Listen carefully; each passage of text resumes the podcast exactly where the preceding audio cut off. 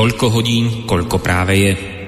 Ak máte na svojich hodinkách viac alebo menej, nie je tu naša vina, pretože my začíname vždy včas. Ale nemôžeme zaručiť, že tiež včas skončíme. Začína sa totiž hodina vlka.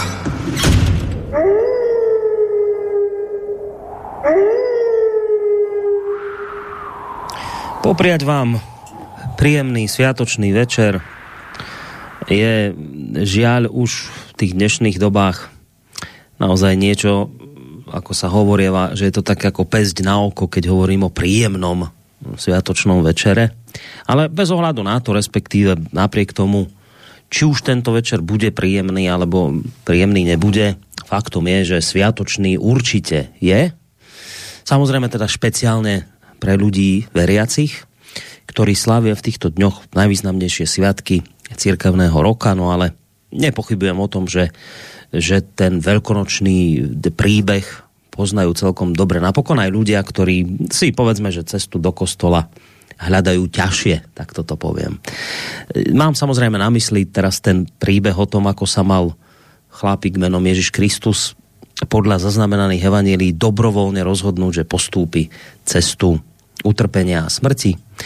Ako sa dočítame v Biblii, jeho kamarát Peter sa ho vraj mal snažiť od tejto cesty, teda konkrétne od cesty do Jeruzalema, že sa ho nejako snažil odhovoriť, aby tam nešiel, že ho tam čakajú zlé veci, no ale očividne e, to bolo zbytočné, márne z jeho strany. A celý príbeh, keď si tak človek ho prečíta, alebo ho tak počuje od niekoho, kto sa v týchto veciach vyzná lepšie, tak on je vlastne taký nadčasový, stále aktuálny príbeh o tom, ako si jeden človek vlastne uvedomuje, že ak bude pokračovať v tom svojom pôsobení, že ak bude ďalej šíriť tie svoje myšlienky, tak ho vlastne zabijú. Je to vlastne príbeh o tom, ako si napriek hroziacemu nebezpečenstvu stojí tento človek, alebo teda pre, dobre, prepačte, ak teda Boh, alebo teda Ježiš Kristus, ako si stojí naďalej za svojou pravdou a keby len to, on nielen, že si stojí za svojou pravdou, on navyše ešte si aj dovolí kritizovať vlastne vtedajšiu úplne tú najvrchnejšiu elitu. Teda nielen náboženskí, ale aj politickí vodcovia sú z neho nervózni. Zrazu sa začnú obávať, že, že by jeho myšlienky háda mohli oslabiť ich vplyv, ich moc. No a tak nejaký chlapík, nejaký veľkňaz menom Kajfáš presvedčí členov veľrady židovskej, že, že počujte, že asi bude lepšie, keď my sa tohto jedného zbavíme, no radšej tohto jedného zabíme, než by mal teda potom trpieť celý národ. No. Pritom ale pokiaľ ide o ten samotný národ, ktorý ten Kajfáš chcel tak strašne chrániť, tak ten samotný národ, ten pospolitý ľud, my sme to povedali tak moderne, ľudia práce, tí Ježiša majú radi. Tí ho vítajú pri stope do Jeruzalema ako kráľa, hádžu mu pod nohy palmové ratolesti, vítajú ho, tešia sa. Pre nich je to hrdina. No, ale inak to vidia elity. A zase ako tento príbeh napokon dopadol, to vám hovoriť nemusím, to všetci veľmi dobre viete. Moderným jazykom povedané, napokon bol nebezpečný populista Ježiš, zablokovaný a odstránený, lebo vlastne šíril nebezpečnú propagandu a ohrozoval hodnoty vtedajšej doby elity a tých všetkých, čo to viedli. Dnes po vyše 2000 rokoch od tejto udalosti sa v Ríme, ale samozrejme nie len v Ríme, ale aj inde po svete, spomínalo samozrejme na túto udalosť umúčenia a smrti Ježiša Krista. A špeciálne ten Rím teraz dávam do pozornosti, lebo tam v rímskom slávnom Koloseu sa dnes konala tzv. veľkopiatková krížová cesta. Ona, ak som to správne pochopil, sa teraz dva roky nekonala, lebo však bol covid a tak, takže teraz konečne po dvoch rokoch a dokonca v Koloseu. No a nebolo by na tom nič zvláštne, aby som to ani, ani nejak nespomínal v tomto svojom úvode, keby sa ale neudialo niečo, čo mi tak trošku, aby som povedal, až vyrazilo dých.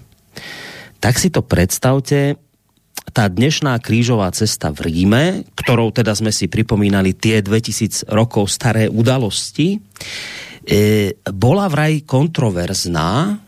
No a prečo bola kontroverzná?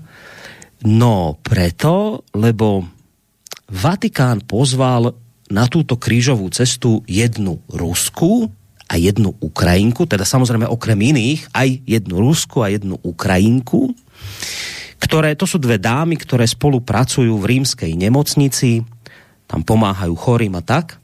A teraz ten Vatikán im povedal, že, že poďte vy na tú krížovú cestu spolu a budete spoločne niesť kríž počas tejto procesie. No tak to je proste už dnes neuveriteľné. Hneď sa na to ozvali niektorí Ukrajinci, vrátane ukrajinského veľvyslanca pri Svetej stolici a kievského arcibiskupa, podľa ktorých je takéto gesto počas prebiehajúcej vojny na Ukrajine nevhodné. Treba dodať ale, že teda Vatikán, ak sa v tomto smere nič nezmenilo, ale myslím, že sa nič nemenilo, tak on napokon neuhol a a tieto svoje plány napokon predsa len napriek výhradám ukrajinskej strany dotiahol do konca a táto kontroverzná a vraj nehodná udalosť spomienková na 2000 rokov starý príbeh sa predsa len podarila. No ale dnes je vraj nevhodné dávať dokopy Rusku a Ukrajinku, aby spolu niesli kríž a niečo týmto gestom symbolizovali. To je dnes vraj nevhodné. Už iste v týchto našich šialených vojnových časoch je nám za vhodné predkladané niečo iné. E, o tom, čo je v tejto chvíli naopak vhodné robiť, o tom hovoria napokon všetci naši západní, tzv. demokratickí a tzv. eurohodnotoví politici. Hovoril o tom, čo je vhodné teraz robiť naopak. Hovoril o tom včera v ukrajinskom parlamente aj šéf Českého senátu, pán Miloš Vystrčil, ktorý tam dorazil aj s niekoľkými senátorskými kolegami do tamojšieho ukrajinského e, parlamentu, do Kieva. A teda nám povedal, čo je vhodné robiť v týchto dňoch. Poďme si to vypočuť. Vy ale potřebujete, a my to po dnešní, po dnešní prohlídce vašich spustošených měst víme ještě lépe vy ale potřebujete mnohem víc, než jsou návštěvy politiků. A my si to uvědomujeme. V akutní fázi války vám můžeme a musíme poskytnout zbraně a humanitární pomoc. Je to nejen naše gesto podpory.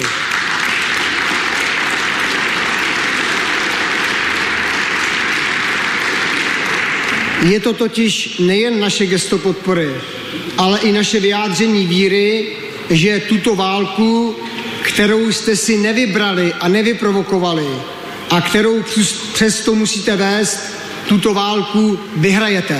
Toľko krátky úryvok z rozsiahlejšieho príhovoru pána Vystrčila, z ktorého sme sa dozvedeli, že dnes je vhodné, pre zmenu vhodné, e, dodávať okrem tej humanitárnej pomoci predovšetkým zbranie a také nehodné gestá nesenia nejakého kríža Ruskou a Ukrajinkou si niekam strčte, proste teraz sa bojuje. No, keď už inak spomínam toho, ten Vatikán, vôbec pápeža, a keď už je dnes reč o tých cirkevných sviatkoch, tak práve pápež, hlava katolíckej cirkvi, to som sa dnes dozvedel, som si to niekde našiel, že teda to, čo je o ňom všeobecne známe, je to, že on už dlhodobejšie skritizoval E, práve to, o čom hovoril aj pán Vystrčil, tie, tie nekonečné zbrojenia a dodávania zbraní, tak on to, on to svojho času nie tak dávno označil za, za šialenstvo, to je presná citácia, za šialenstvo, a z tejto hanebnej vojny na Ukrajine obvinil pápež starú logiku moci, ktorá stále dominuje v geopolitike.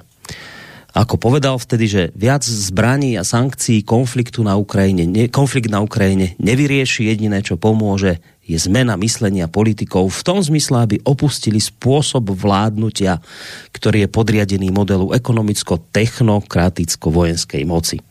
No, ale to, čo som dnes sa dočítal o ňom, je, že jemu vám vyšla práve teraz tomu Bápežovi teda nejaká nová kniha, sa volá, že, že proti vojne odvaha budovať mier.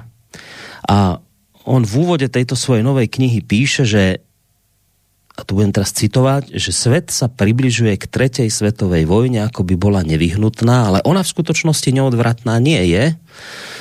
Krok za krokom smerujeme ku katastrofe. Kúsok po kúsku hrozí, že sa svet stane dejskom mimoriadnej tretej svetovej jadrovej vojny. Smerujeme k nej, ako by bola nevyhnutná. Musím však dôrazne zopakovať, nie, nie je neodvratná. O tretej svetovej vojne citujem ďalej pápeža z tej knihy, o tretej svetovej vojne hovorím od začiatku svojej služby v pozícii rímskeho biskupa a tvrdím, že ju už prežívame, hoci len po častiach, s tým ale, že nenávisť treba vykoreniť z ľudských srdc skôr, ako sa vojna dostane na frontové línie. No, tak toto hovorí pápež vo svojej novej knihe, kde teda sa vyjadruje proti vojne, zamier. Ak chcete, tak si ju skúste zohnať. No ale iste niekto by povedal, však to je pekné, čo hovorí pápež, slova sa hovoria, chlieb sa je. A teraz očividne teda nie je čas na slova, teraz je čas na boj, lebo ako hovoria naši politici, vojny sa vyhrávajú na boiskách. Tak, takže vojna, boj, zbranie, to je to, čo teraz frčí a treba povedať, že, že v celej tej vojnovej vrave, ktorú tu teraz máme zo všetkých možných strán, zanikajú nielen tieto pápežové slova v dnešný sviatočný večer, ale zanikla aj tak trošku v tejto vrave vojnovej aj jedna významná udalosť, o ktorej by som v tomto svojom úvode tiež rád sa aspoň jednou vetou zmienil. Potopila sa totiž jedna obrovská loď, velikánska. Ľudia si mysleli, že, že je nepotopiteľná a ona napriek týmto ľudským predstavám, túžbám, prianiam, nádejam predsa len išla k dnu nárast 14. apríla približne 20 minút pred polnocou e, potopil najväčšiu loď na svete. Tak samozrejme tušíte, že reč je o, o Titaniku, ktorý narazil vo vodách Severného Atlantiku do ľadovca na úsvite nového dňa 15. apríla.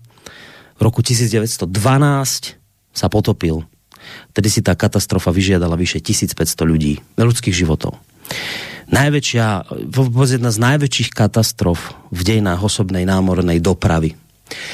Tak toto je vlastne a, to je vôbec to podstatné, že čo chcem týmto povedať, že a čo sa bude nakoniec týkať aj našej dnešnej témy, že tak po týchto 110 rokoch, takmer na deň presne, ide gudnú ďalšia loď.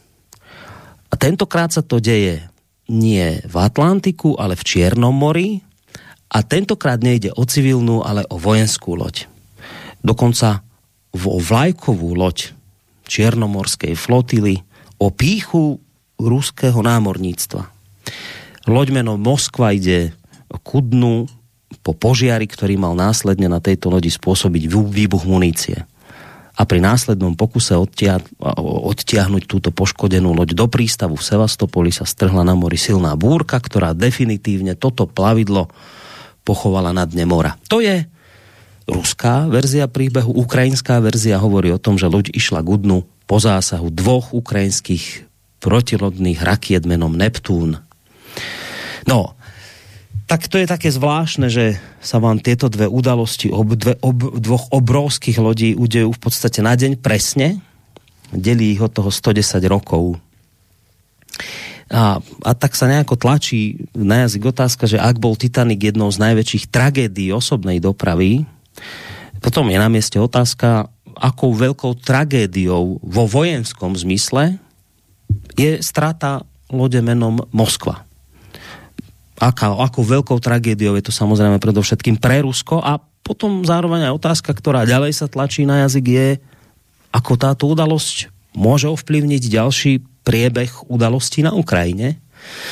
To je otázka, na ktorú budeme dnes večer asi hľadať odpovede, aj keď teda musím hneď jedným dychom priznať, že trošku neplánovane, lebo, lebo v čase, keď sme sa s mojim kolegom Vlčkom, ktorého samozrejme o malú chvíľku privítam, keď sme sa dohodovali na téme nášho, našej dnešnej relácie, tak myslím, že v tej dobe ešte táto loď Moskva e, brázdila more, ešte bola na hladine No ale to už tak vo vojne býva, že, že udalosti sa veľmi rýchlo a niekedy aj zásadne menia a myslím, že je našou povinnosťou na tieto aktuálne udalosti aspoň teda v rámci našich možností čo najskôr reagovať, aby sme boli aktuálni. Takže vyzerá to tak, že nás dnes večer predsa len čaká zmena avizovanej témy. Tí, ktorí ste sa pozerali do nášho programu, tak viete, že že Vlčko na, portáli, na svojom portáli KOSA v uputávke k dnešnej relácii naznačil pôvodne inú tému. Chceli sme sa trošku porozprávať, samozrejme opäť o Ukrajine, ale že by sme si dali taký ten ekonomicko-hospodársky pohľad, čínsko-indický prístup ku konfliktu No ale zároveň musím ale povedať, že ak ste poriadne čítali tu jeho upútavku, tak tam v nej už ale zaznelo, a budem to teraz citovať, že ale dosť možná, že to skončí také inak. Včera se totiž podle mne odehrála na vojenském poli jedna dost zásadní skutečnost, kterou neradno prehlížet a jenž minimálne u mne spôsobila značný posun ohledne možného výsledku téhle války. No a potom samozrejme ďalej píše, však ide o, o toto potopenie lode, takže už v tej upútavke sa tam objavila taká, taká pochybnosť, taká možnosť, že teda k tej zmene témy dôjde. A čo teda povedať na záver tohto môjho úvodu? No áno, došlo na vokové slova. Zmeníme dnes tému aktuálne. Kto budeme sa baviť o tom, budeme sa rozprávať samozrejme o tom, čo sa udialo včera, na pozadí toho všetkého, čo tu teraz máme, čo sa nám tak jedno s druhým prelieva a zároveň, tak viete, doplňa, že máme Titanic potopený, teraz túto loď a teraz tá Ukrajina do toho. A čo to všetko spôsobí, to potopenie lode? Tak o tomto by to dnes večer malo byť. Samozrejme, nebude to o mne, bude to predovšetkým o človeku, ktorý už v tejto chvíli na Skyblinke, ja som ho v tomto svojom úvode spomínal. Je to samozrejme môj stabilný reláciový parťák, ktorý v tejto chvíli už sedí u seba doma v Plzni a ja ho vítam na Skype. Vočka, zakladateľa a prevádzkovateľa spomínaného internetového portálu KOSA. Dobrý večer ti, Vočko, praje. Vítaj u nás opäť. Dobrý večer tobě, Borísku, a především dobrý večer všem našim posluchačkám a posluchačům Slobodného vysílače, ať už jsou na země kouli kdekoliv. Fakt je, že jsme byli dohodnutí na, mm, dejme tomu, ekonomickém pohledu na ukrajinský konflikt, zejména co se týče Číny, Indie a eventuálně dalších zemí. Ale potopení křižníku Moskva, to je událost, Víš, já si myslím, že to je větší událost než, než Titanic. Titanic eh, byl eh, stroj, měl to být geniální stroj, který vydrží úplně všechno a ukázalo se, že Technika má svoje hranice, no a e, raketový křížník Moskva, vlajková černomorský flotily, tak to byl taky symbol. To byl, to byl symbol vojenské síly a píchy Ruska. A ten najednou zmizel e, jako z povrchu a zanechal po sobě spoustu velkých skvrn. A budeme si povídat o tom, jak ty skvrny vypadají a co se z nich může vyklubat. A rozhodně to není nic pěkného. Takže všem přeju dobrý večer, nech nám prominou změnu, změnu tématu a věřím tomu, že se nebudou nudit.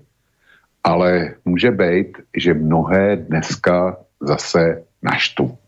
Tak jako když byly relace k covidu, tak se mnou posluchači nebyli, nebyli spokojení a dneska uslyší, myslím si, pár věcí, které e, mnozí nebudou chtít slyšet. Mm. Ale je potřeba, aby byly řečeny. Tak o tom je slobodný vysielač, že sa môžu rozprávať aj veci, ktoré sa niekomu nepáčia a o tom je práve to, že sa poslucháči môžu a o tom je tiež rádio, že sa poslucháči môžu zapojiť do diskusie, či už súhlasia alebo nesúhlasia, môžu položiť otázku, môžu vyjadriť nesúhlasný alebo súhlasný komentár, už ako len chcú. A keď už o tom hovorím, tak samozrejme pridám aj tie možnosti, ako sa tak môže udiať. Ehm, či už teda mailom na adrese studiozavinač.slobodnyvysielac.sk alebo cez našu internetovú stránku kliknutím na zelené tlačidlo otázka do štúdia alebo telefonicky na čísle 048 381 0101 ale k tým telefonátom trošku neskôr, ja len teda dodám, že vám spolu s Vočkom tak príjemný večer, hlavne teda nerušené počúvanie praje z bansko bystrického štúdia. Boris Koroni.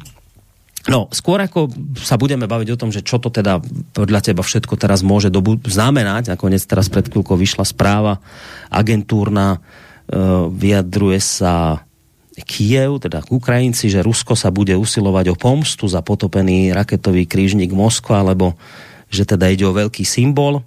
To len teraz tak úchytkom som zachytil, to je teraz aktuálna správa. V každom prípade skôr ako sa budeme baviť o tom, že čo to môže všetko spôsobiť a čo táto udalosť bude teraz znamenať. Asi by bolo dobre na, na úvod si povedať pár slov k tejto lodi, naozaj nič dlhé, len teda tie veci, ktoré sú všeobecne známe, že ide o krížnik, ktorý sa zúčastnil dosť veľkého množstva ozbrojených konfliktov, vrátane ruského ťaženia v Sýrii.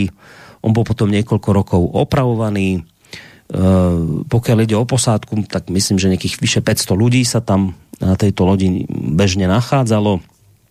Pokiaľ ide o výzbroj, tak uh, bol vyzbrojený strelami z prochov dráhov letu, protileteckými raketami, delostreleckými, ale zároveň aj protilodnými zbraniami, čo je teda zvláštne. To mnohí hovoria, že ako sa mohol potopiť, keď mal protilodné zbranie. Uh, ak teda je pravda to, čo hovoria Ukrajinci, že túto loď zostrelili oni a že vďaka nim išla e, táto, tento krížnik ku dnu, tak vlastne by sa tým pádom jednalo o najväčšiu stratu ruského námorníctva od druhej svetovej vojny. E, je to zvláštne, že sa to udialo práve v čase symbolicky, v dobe, keď vyšli pamätné známky odkazujúce na, na nejaké hrdinstvo obrancov Hadieho ostrova. To boli tí, ktorí práve mali poslať kade ľahšie túto loď. Potom vznikla aj tá ikonická známka z, tohto, z tejto udalosti. No, e, Krížnik Moskva bol z hľadiska dĺžky najväčšou vojenskou loďou potopenou po druhej svetovej vojne. Bol o meter dlhší než argentínska loď General Belgrano, ktorá išla k pri Falklandskej vojne. A mala byť aj o niečo teda silnejšia, pokiaľ ide o výtlak, než, než tento spomínaný, e, táto spomínaná argentínska loď. A ešte by som teda pridal, myslím, že na idnes niečo k tej lode, poved, lodi povedali, tak e, ešte si niečo k tomu pustíme. Křižník Moskva vstoupil do služby tehdy ještě sovětského námořnictva v roce 1982 pod jménem Slava. Na Moskvu ho přejmenovali v roce 1996. Před svým potopením byl nejsilněji vyzbrojenou lodí černomorského loďstva. Od roku 2015 byl navíc vyzbrojený protiletadlovým systémem S-300. V roce 1989 měl křižník posloužit jako místo setkání tehdejšího amerického prezidenta George Bushe a generálního tajemníka UVKSSS Michaila Gorbačova. Kvůli rozbouřenému moři z toho ale sešlo. Po generální opravě se křižník vrátil do služby na konci 20. století, kdy se stal vlajkovou lodí černomořského loďstva. Stál taky u počátku spolupráce indické a ruské armády. V roce 2003 se totiž zúčastnil společného námořního cvičení v Indickém oceánu. Křižník se taky podílel na ostřelování ukrajinského Hadího ostrova. No, tak toľko uh, pár ešte informácií z portálu iDnes o tejto lodi dnes e, bude diskusia, ale predovšetkým nie tak o tej lodi, ako skôr o tom, čo vlastne teraz toto potopenie tejto lodi bude znamenať. Vlčko na úvod. Existujú samozrejme dve verzie tohto príbehu. Ako som už spomínal, jedna verzia je tá ruská o požiari, od ktorého sa mala vznietiť e, munícia e, na tejto lodi s tým, ale že dôvod požiaru Rusi teda doteraz neozrejmili. No a potom je tu tá ukrajinská verzia, ktorá hovorí o dvoch raketách Neptún, ktoré boli na túto e, loď z ich strany vypálené a práve po zásahu týchto raket mala teda byť loď poškodená až natoľko, že ona síce ešte ne, nešla k dnu a potom ju naozaj Rusi chceli akoby odtiahnuť do prístavu, ale strhla sa na mori búrka a jednoducho loď sa proste potopila. Na úvod, ktorá z týchto dvoch verzií je podľa teba pravdivá?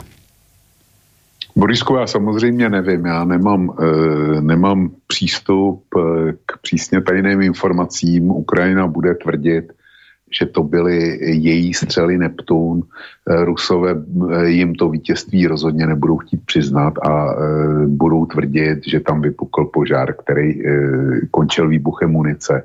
Na německých zdrojích, když, když se teda ptáš na to, co mělo být příčinou toho požáru, tak na německých zdrojích eh, uvádějí, že mm, to měl být údajně teda nedbalé odhozený nedopalek cigarety. Já ti nabídnu ještě další dvě verze, které jsou v oběhu, byť teda nejsou citovaný českým nebo slovenským mainstreamem. třetí verze připouští, že mohl křižník najet na jednu z těch min, který se utrhly ze svých kotevních řetězů u Oděsy při nějaké té bouřce v Černém moři. E, a čtvrtá verze říká, že to nebyla ukrajinská nebo že to nebyly ukrajinské rakety Neptun, ale nějaký protilodní rakety dodaný Ukrajině z Norska, no, který, který mají nějakou speciální balistickou trasu a balistické schopnosti, takže dokázali oklamat e, m, protiraketový systém na křižníku. E, co z toho je pravda, já nevím. E, hlavní hlavní ty varianty jsou ty, které si vzpomenul, to znamená ruská s ohněm a výbuchem munice, ukrajinská s raketou. A ono to je s raketama. Ono to je jedno, která, která z těch verzí je pravdivá. Ve svém důsledku je to jedno, protože Rusové utrpěli neuvěřitelnou porážku a neuvěřitelnou blamáž. E, ta porážka sebou ponese symbolický dopady, ponese e, dopady vojenský a ponese dopady do budoucna.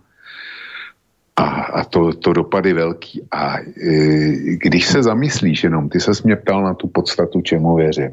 Mně to je opravdu jedno, proč k tomu došlo.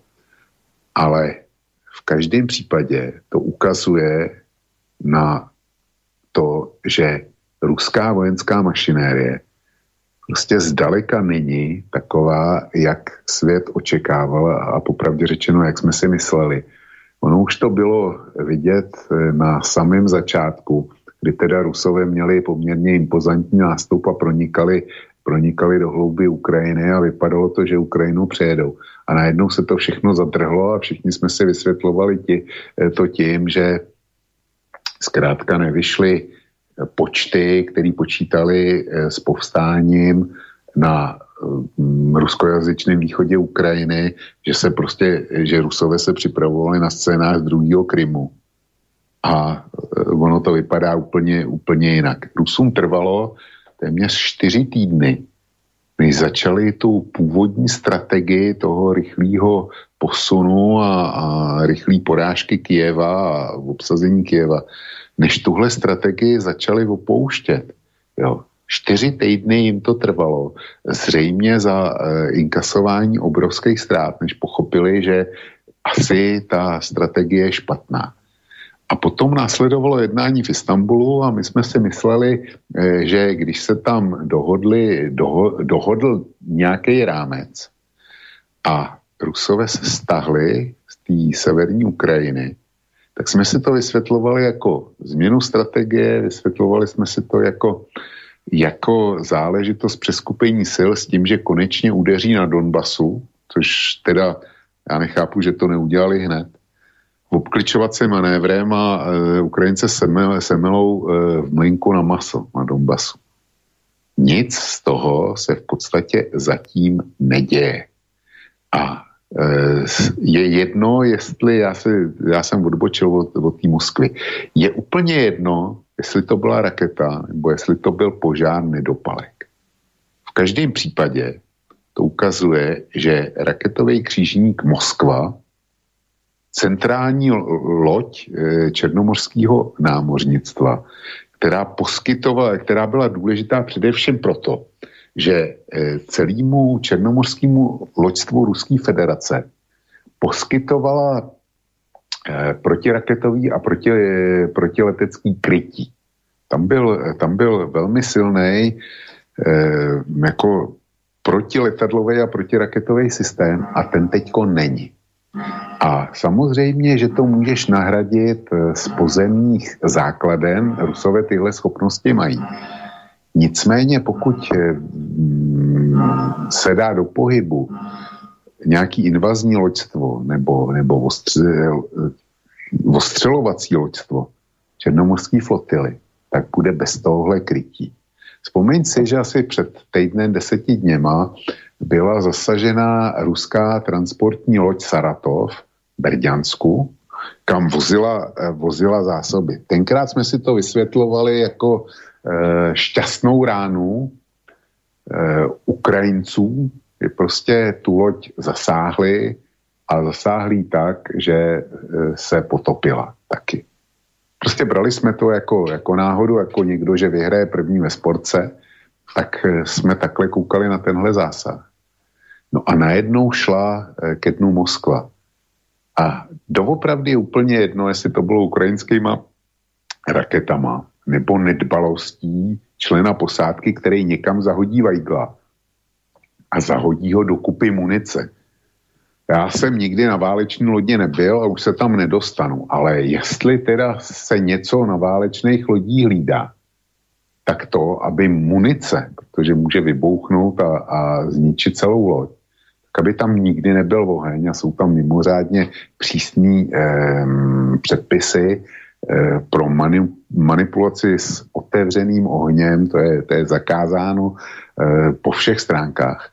A ty, eh, někdo musel zcela vědomně tyhle příkazy za A eh, porušit a za B jako od Weigla, aby chytila, chytila munice nebo aby Weigl na lodi, která je udělaná zejména teda z ocele, a ocele je nehořlavá, tak eh, jako od Weiglu, aby, aby vznikl na váleční lodi požár, já si tohle neumím představit. A jestli to vzniklo, jestli, je, jestli se tak stalo, tak za prvně námořníci, kteří si něco podobného dovolí, tak to mluví o úrovni jejich disciplíny a vycvičenosti.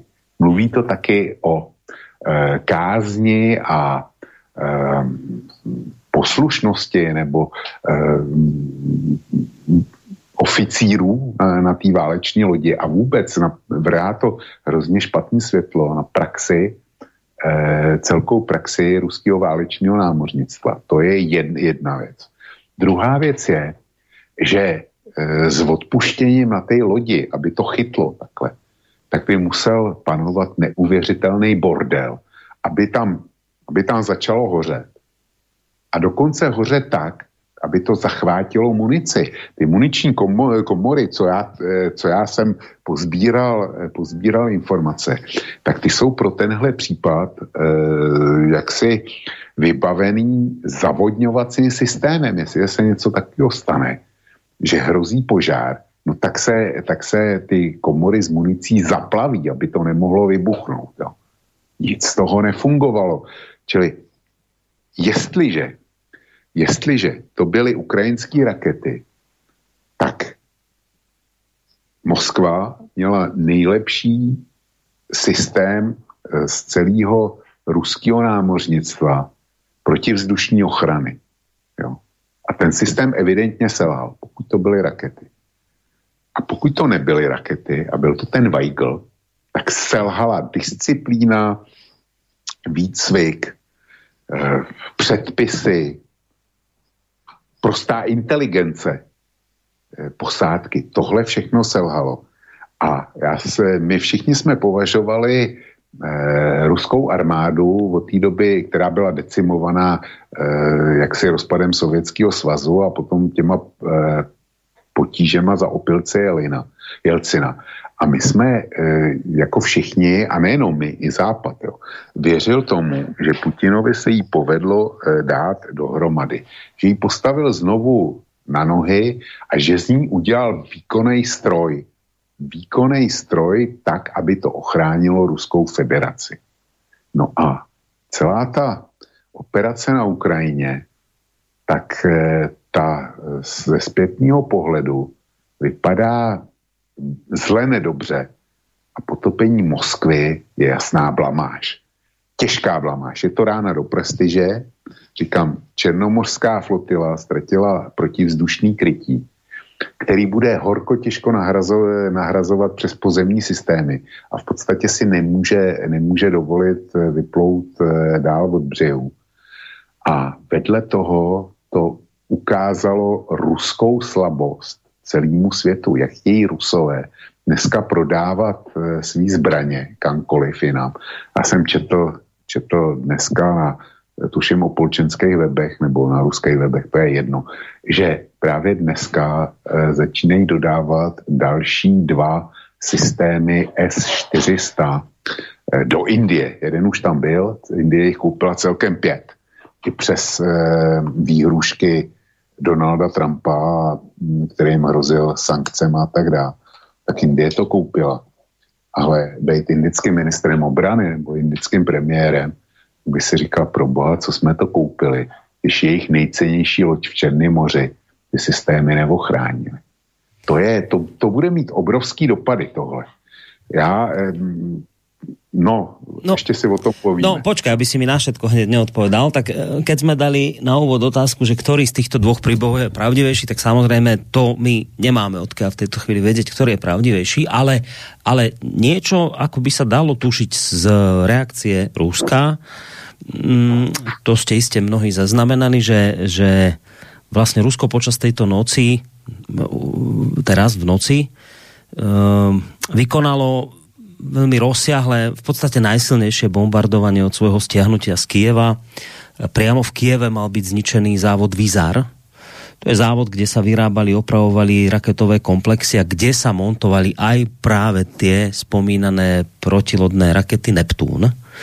Čiže Čiže to je už taký akoby taká také možno vodítko, že, že no tak keby to tie rakety neboli, tak prečo by teraz špeciálne išli okrem tá iného bombardovať aj práve tento závod, kde sa tieto rakety vyrábajú. No, tak e, aj keď samozrejme Rusi hovoria o tom, že to bombardovanie je dôsledok toho, že Ukrajinci stále častejšie vykonávajú nejaké diverzné aktivity voči Ruskej federácii, že bombardujú tam tie prilahlé ruské obce, a tak ďalej a tak ďalej a že toto je, že teda odpoveď Ruska na tieto akcie Ukrajiny, oni nehovoria, že to bola, bola odplata za tú loď, No ale naozaj je, je to také, že no prečo potom zbombardujete práve závod, kde sa tieto rakety vyrábajú. E, pokiaľ ide o to, že že čo sa teda na tej lodi udialo, ja som čítal e, na Sky News, taký zahraničný portál, E, názor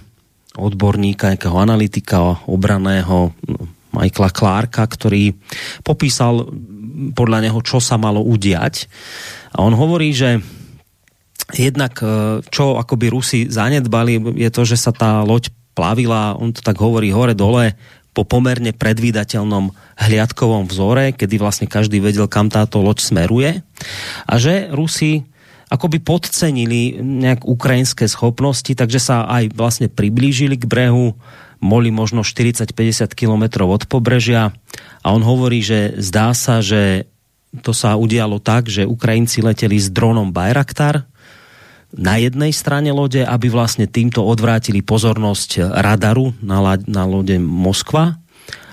Ten, ten Bayraktar, tento, to lietadlo bezpilotné malo byť akoby takou návnadou, no a potom vlastne, keď sa on ten radar zameral na toto lietadlo, tak z druhej strany ho mali zasiahnuť dve rakety spomínané ukrajinské Neptúny, ale on potom ďalej hovorí, že keby aj rovno neplatil tento tento scenár, tento príbeh, tak hovorí vlastne presne to isté, čo si povedal aj ty, že ak by to bolo tak, že je pravdivé to ruské tvrdenie, že škoda bola spôsobená požiarom, ktorý potom zapálil muníciu, tak hovorí tento, tento bezpečnostný analytik, tak v takom prípade ide o obrovskú nekompetentnosť zo strany ruskej posádky. Požiar na lodi, ktorá nie je v boji, naznačuje, hovorí tento analytik, obrovskú, obrovskú neschopnosť. No, a k tomu ešte ale dodám jednu vec a potom ťa nechám pokračovať, že keď si hovoril o tom, že vlastne teraz ako budú aj tí Rusi vyzerať pred svetom, že v podstate takéto vyspelé plavidlo im potopí niekto a, a, a čo tie systémy ich teda nefungujú, tak tu som sa zase dostal k informácii od to často tu spomíname ten ruský portál Meduza, ktorý teda môžeme asi označiť za nezávislý v tom zmysle, že to nie je nejaká proputinovská e, záležitosť.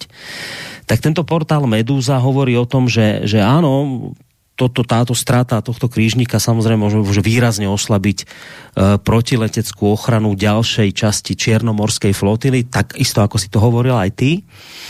Ale zároveň tento portál hovorí, že pokiaľ ale sa pýtame, že ako je možné, že toto plavidlo proste nezostrelilo tie rakety, že čo tie jeho systémy nefungujú, tak oni hovoria, že ale že pozor, že tento, tento krížnik ako jediné plavidlo svojej triedy pri poslednej modernizácii nedostal nové radary ktoré, a, a nedo, že iné lode ich dostali a práve táto jedna, ten, konkrétne táto Moskva, že nedostala nejaké nové radary, ktoré sú schopné efektívne zachytiť práve nízko letiace ciele a to sú práve tie rakety ako Neptún, ktoré, pochopil som to tak, že letia niekde akože tesne nad hladinou a tým pádom ich ten štandardný klasický radar nevie akoby zachytiť.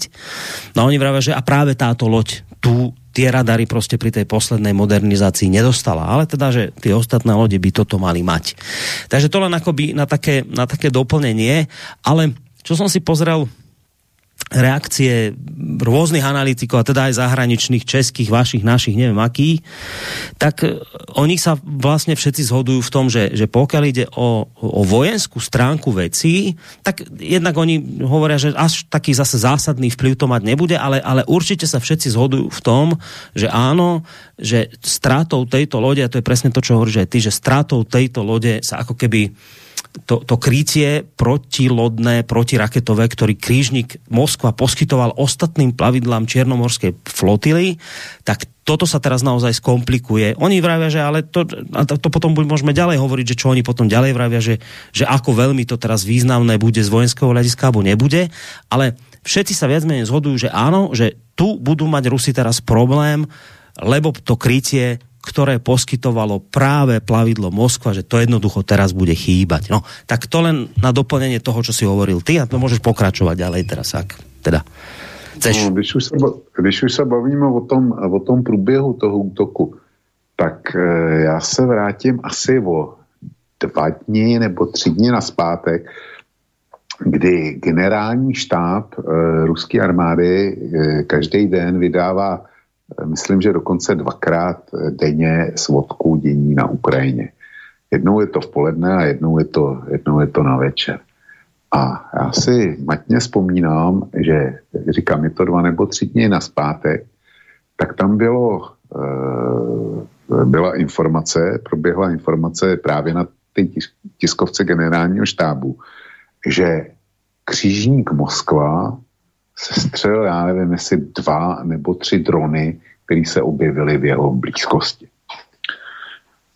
E, tenkrát jsem si říkal, no dobře, no tak Ukrajinci to zkusili, nemají nic lepšího, tak to zkusili s dronama, i když e, jakou e, výbušnou sílu mohli nést i ty baj, bajraktary. To jsou e, drony, které jsou dobrý proti, dejme tomu, tanku, brněnému transportéru nebo proti eh, živé síle, ale na to, aby zautočili na efektivně na křižník, tak na to prostě nemají. Tam můžou vypálit nějakou raketu, no a co. Jo.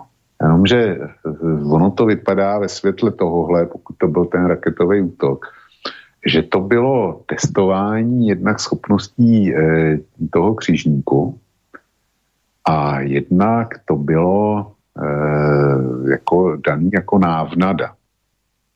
Já jsem vydal předevčírem, jestli si to dobře pamatuju, e, tři články, které se týkaly hodnocení ruských vojenských operací na Ukrajině, jejich efektivity, provádění a tak dále. Jeden byl z angloamerických zdrojů, který se mi líbil, líbil teda nej, nejvíc, eh, zdá se mi nejvíc střízlivý. Pak tam byl jeden, eh, který fandil Rusům a byl v podstatě z ruského webu, který vychází v Americe, konkrétně The Seeker, a ten byl hodně optimistický pro ruskou, eh, pro ruskou armádu. No a potom třetí článek, ten vyšel na českém eh, nonkonformním webu, neříkám, že alternativním, ale určitě nonkonformním webu eh, Defense. Eh, někteří čeští posluchači ho, myslím, budou znát, slovenští asi ne. A to je, eh, to není alternativa v takovém tom e, slova smyslu, jaký známe, to znamená zejména teda alternativa e, z levicově konzervativních pozic. To je, to je pravicový konzervatismus a jestli se tomu dá říkat alternativa, nejsem si jistý, ale to není důležitý. Je tam spousta zajímavých článků, neotřelých názorů a e, to produkoval jeden z autorů, tu analýzu, e, jeden z autorů Defensu, který je zřejmě fanda na zbraně, vojenskou taktiku a tak dále. A on sám píše, že je amatér, že to psal jako amatér, ale ten článek je e, perfektně vyzdrojovaný a ty úvahy jsou logický. A on tam právě rozebírá nízkou efektivitu e, těch ruských systémů proti dronům a speciálně proti těm Bayraktarům. A konstatuje, že e, došli, nebo že ta, to, ta nízká efektivita proti těm tureckým dronům u ruských systémů je dána eh, specialitou, speciální vlastností těch dronů. A on říká, oni jsou hrozně pomalí. Jejich nejvyšší rychlost je snad 180 km za hodinu, nebo kolik. Prostě nízká rychlost.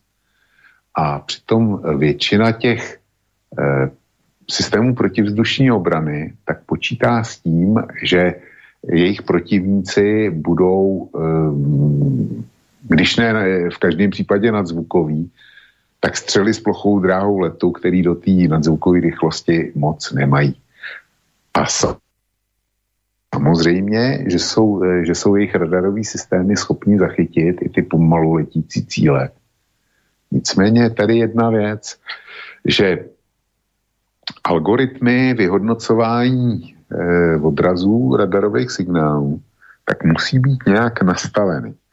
A když se to nastaví příliš eh, široce, tak, tam, eh, tak ten systém se dostane do systému přehlcení informací. Můžou to být ptáci, pomalu letící ptáci, nebo oblaka, nebo co já vím. A on říká, a právě pro tenhle účel jsou tam filtry a e, jsou tam filtry, které odfiltrovávají určitý skupiny cílů, které e, jsou považovány za rušení. A tím, že e, ty Bayraktary jsou takhle pomalí, tak se dostávají do kategorie ptáků nebo takových těch náhodných jevů a každý si hlídá především ty známý úderný prostředky, nadzvukový letadla, rakety, střely s plochou dráhou letu a, a přepíná ty filtry. A tady to pásmo, kde to zachycuje ty pomalu letící cíle, tak jsou, eh, tak jsou eliminované po většinu dne. A já si myslím, že eh, Teďko to uvedu do souvislosti s tím, co jsem říkal, že ta Moskva tři dny na zpátek se střelila dva nebo tři, eh, tři drony, které byly v jejím, v jejím okolí. Já si umím představit, že ta taktika počítala, počítala přesně s tímhle, že jim tam poslali nejdřív skupinu dronů, tak aby je navnadili, aby je sestřelili. Takže ta Moskva, dejme tomu, mohla počítat s dalším útokem dronů. A že luxovala to pásmo, eh, v kterým se pohybují drony, a ne dostatečně si, si hlídala pásmo těch eh, vrcholných bojových prostředků a na to mohla doplatit. Ale říkám, to je moje, moje teorie z židle u mého vlastního hmm. počítače. A já nechci být za poručíka duba, ale takhle nějak bych si to uměl, uměl představit. Ale je ještě jedna další informace, to je stará asi tak týden nebo deset dní, kdy Británie slíbila dodávky dalších moderních zbraní Ukrajině a mezi něma bylo konstatováno, že budou e, k dispozici pro Ukrajince i protilodní e, střely Harpun.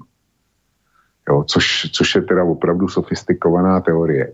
Nikdo neví, co vlastně tu Moskvu potkalo, jestli to, jestli to byl požár nebo, eh, nebo raketa, a už se, a v případě, že to byla raketa, tak se to nikdo ani nedozví, protože, protože zkrátka Moskva je někde na mořském dně se zbytkama toho, co jí zasáhlo.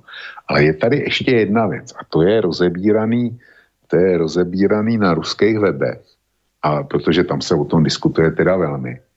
No a e, je tam, je tam hojně citová názor, že Ukrajinci tu Moskvu nemohli trefit jenom tak. Že k tomu zaprvně potřebovali pomoc a tu pomoc potřebovali minimálně teda e, ve formě souřadnic cíle ze špionážních družic NATO v reálném čase. A věřím, že to poskytovaný rozhodně teda je ale setkal jsem se i poměrně často s dalším názorem a to už, to už je jako vysloveně na hraně. A tím se dostáváme k důsledkům, kdy tam autoři tohoto názoru, který přednesu, říkají následující. Ukrajina k tomu, aby zasáhla, a je to v souvislosti s těma norskýma raketama protilodníma, je to v souvislosti i s těma harpunama, a nevím, nevím, jak to má e, samozřejmě ta ukrajinská raketa Neptun, ale říkají, tam v oblasti byly letadla, let, letadla NATO. A my musíme zjistit, jako Rusko, jestli ta letadla NATO e, nepoužila laserový znač, značkovače na náš křížník Moskva, který potom sloužili těm raketám, ať to byly jakýkoliv, tak eh, jim sloužili jako, jako ten terč, protože spousta eh, jako sofistikovaných eh, systémů pracuje tak, že je označena laserem, laserovým značkovačem a ten projektil, který letí, si hlídá polohu té značky, aby, aby zasáhl přesně cíl. A jestli to je takhle, tak říkají ty uh, ruský stroje, který o tomhle spekulují, tak říkají, to je v podstatě vyhlášení třetí světové války. A my na to budeme muset e, nějakým způsobem reagovat. A ještě jedna poznámka k tomu, co jsi říkal, k tomu e, zničení té fabriky na ty Neptuny. Blízko e, mě z ruské strany to vedení téhle války, a už jsem asi tím nudný, protože se opakuju, tak přijde naprosto nepochopitelný. Já e, budu se opakovat. Já nechápu, jak Rusko chce vyhrát válku a nevypne Ukrajině elektrickou síť, protože to udělat můžou. A Ukrajina není žádným e, způsobem schopná jim to překazit. Prostě kdyby tu válku vedli, vedli američani, tak Ukrajina byla druhý den, od druhého dne války po tmě. Prostě by tam nebyl žádný proud. Kdyby válku vedli američani, tak eh, a zjistili, že do Ukrajiny jsou masově dodávány dodávky zbraní, dalšího válečního materiálu.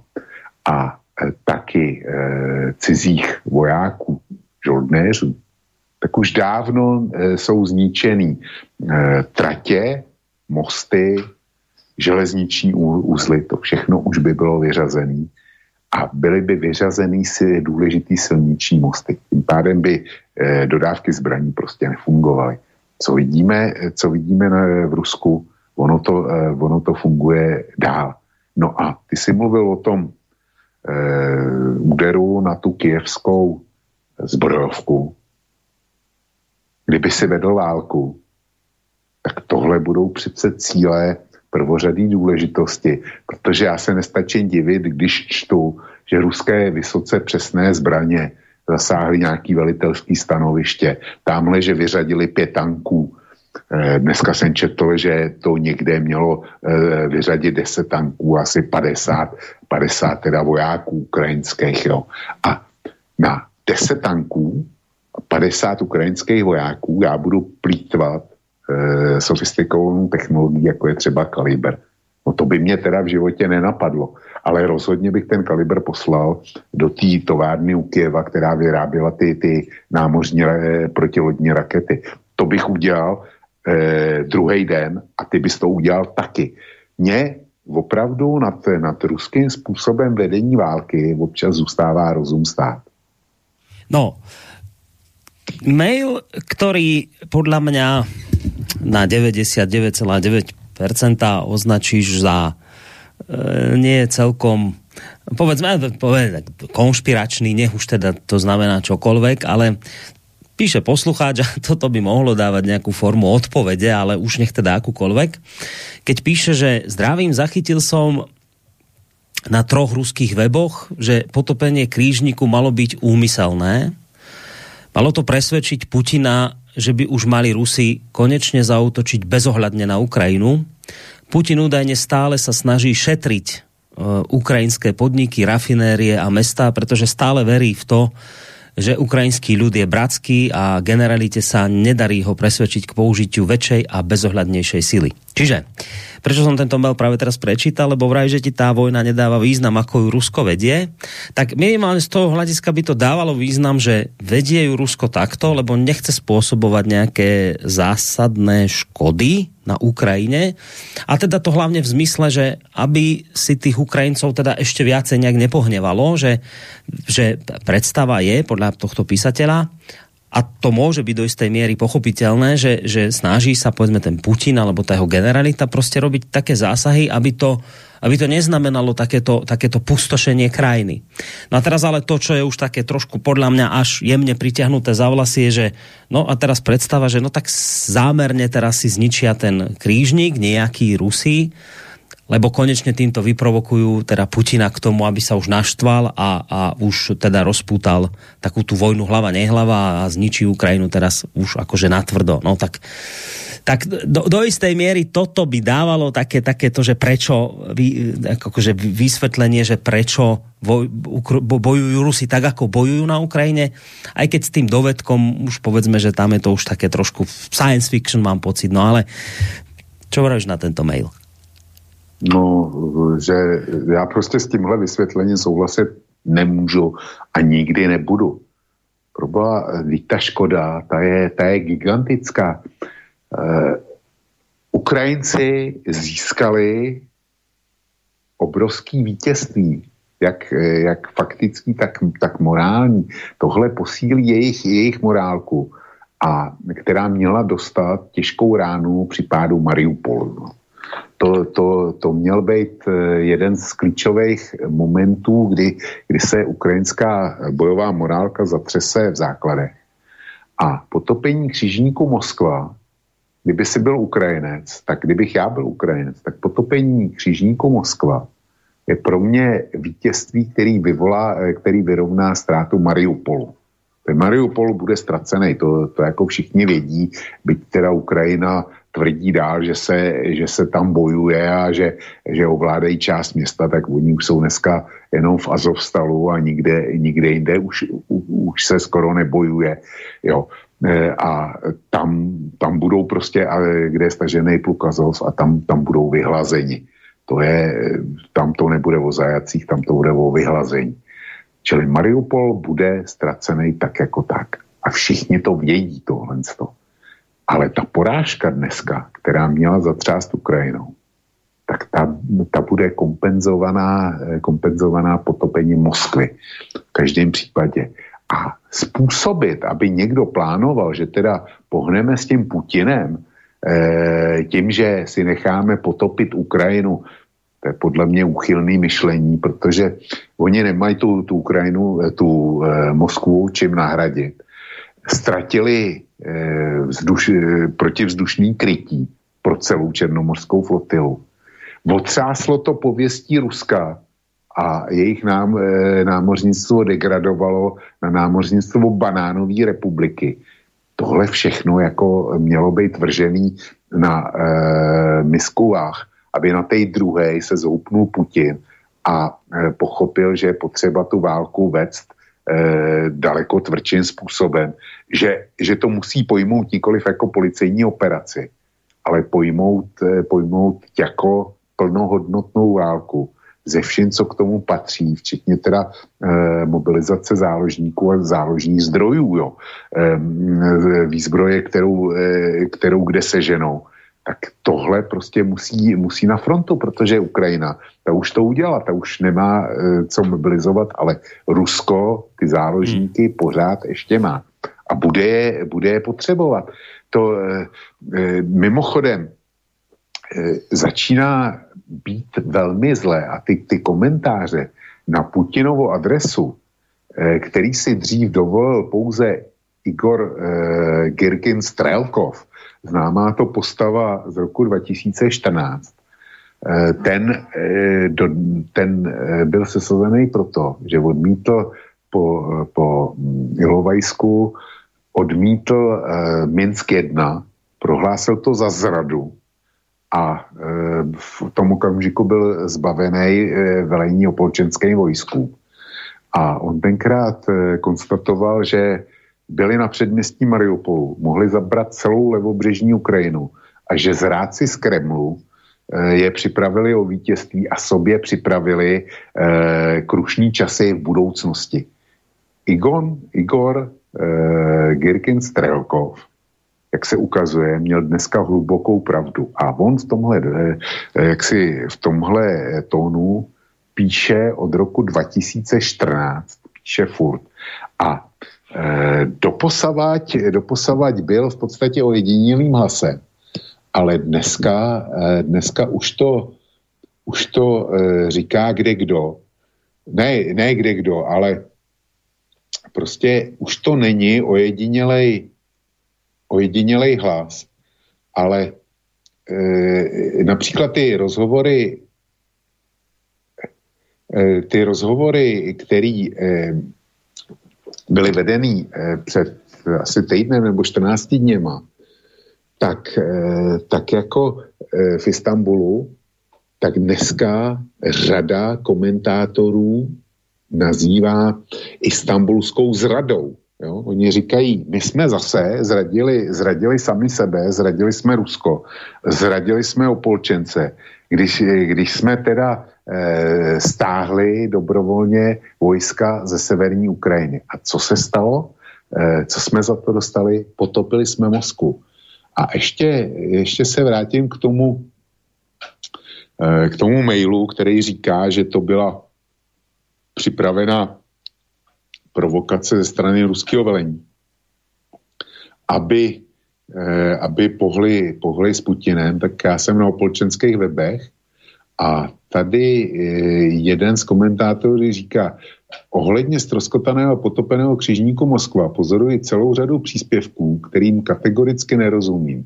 Že prý to byl, eh, že prý byl zastaralý, prastarý a eh, nesl sebou symptom Gorbačovovy zrady Sovětského svazu. Jo. A on tady, on tady konstatuje, ten autor, lidi, o čem to mluvíte? Pokud na něm byli zranění a zabití námořníci, co jsou potom, eh, co to jsou eh, potom tihle poražení, kteří sloužili na vysloveném harampádí. Jo? Čili, čili eh, jak si probíhá velmi tvrdá diskuze a tenhle, eh, tenhle názor není ojedinělý. Jo? Ten křižník opravdu nebyl, nebyl kdo ví jak novej, Ukrajinci dneska, dneska přišli s tím, že e, na té Moskvě byla i jaderná munice. A já si myslím, že to je, že to je pravda. To jako schválně potopili teda loď i s jadernou municí. To, to, jako to si někdo může myslet vážně tohle. Já to, já to nemůžu sdílet z mnoha důvodů. No. Um my sa vlastne teraz, že toto je tá akoby vec, že jednak táto celá udalosť má vojenský rozmer, to je to, čo sme hovorili v úvode, že ako veľmi to teraz poškodí e, ruské schopnosti ďalej bojovať. Už teraz nech sú akékoľvek. A potom je ten rozmer, ten symbolický, ku ktorému sa ešte dostaneme. Ja by som len teda pre úplnosť e, dodal, čo hovoria nejakí odborníci k tej predsa len ešte vojenskej stránke, napríklad váš bývalý náčelník generálneho štábu Jiří Šedivý, hovorí o tom, že samozrejme strata raketového krížnika Moskva zo sovietskej éry bola pre ruskú armádu v 50. deň vojny naozaj veľkou ranou. Eh, Kreml sa pripravuje na nový útok eh, vo východnom Dombase, ktorý pravdepodobne určí výsledok konfliktu a aktivity ruského námorníctva v Čiernom mori sú pritom pre podporu pozemných operácií na juhu krajiny naozaj kľúčové, keďže ruské sily z mora opakovane odpalujú riadené strely eh, pre Rus, teda smerom na Ukrajinu.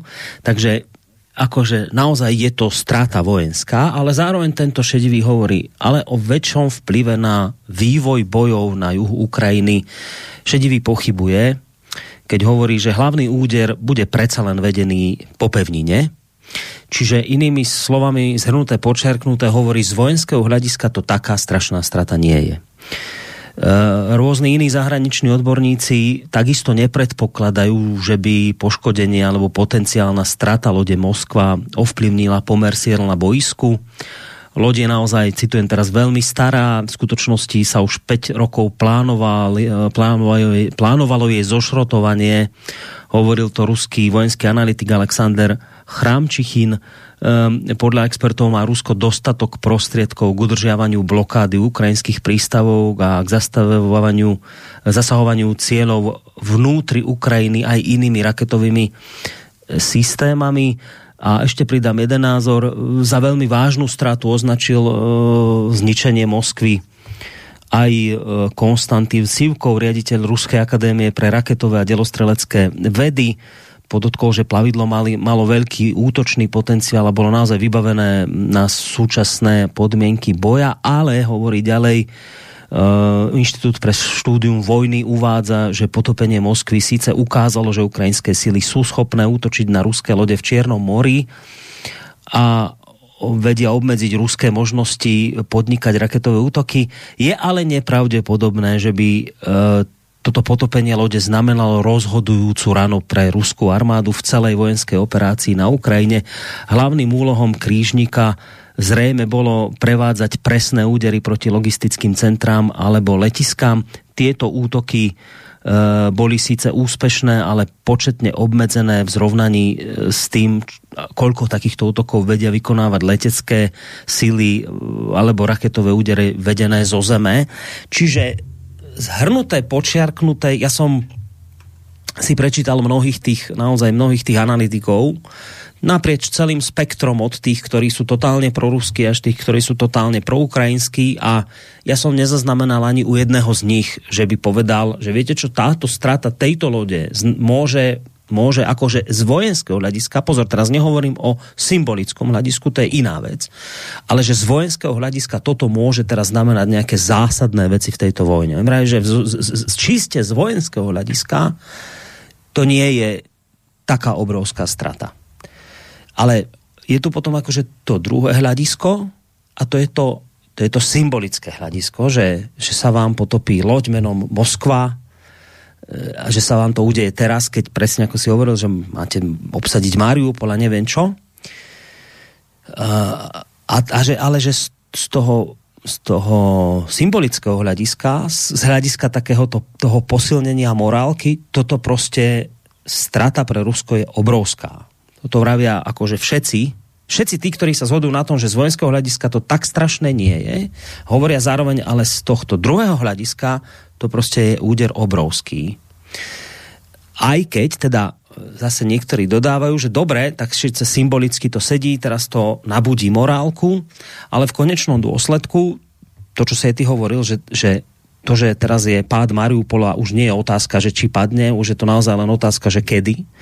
A oni teraz vravia, že ale že vo výsledku, že dobre, že e, akože zo symbolického hľadiska teraz tí Ukrajinci asi majú väčšiu korisť, ak to tak mám povedať, ale z praktického hľadiska je pre Rusko ďaleko akoby väčšou trofeou, väčším významom, praktickým väčším významom obsadenie Mariupola ako ukrajinské zničenie krížnika.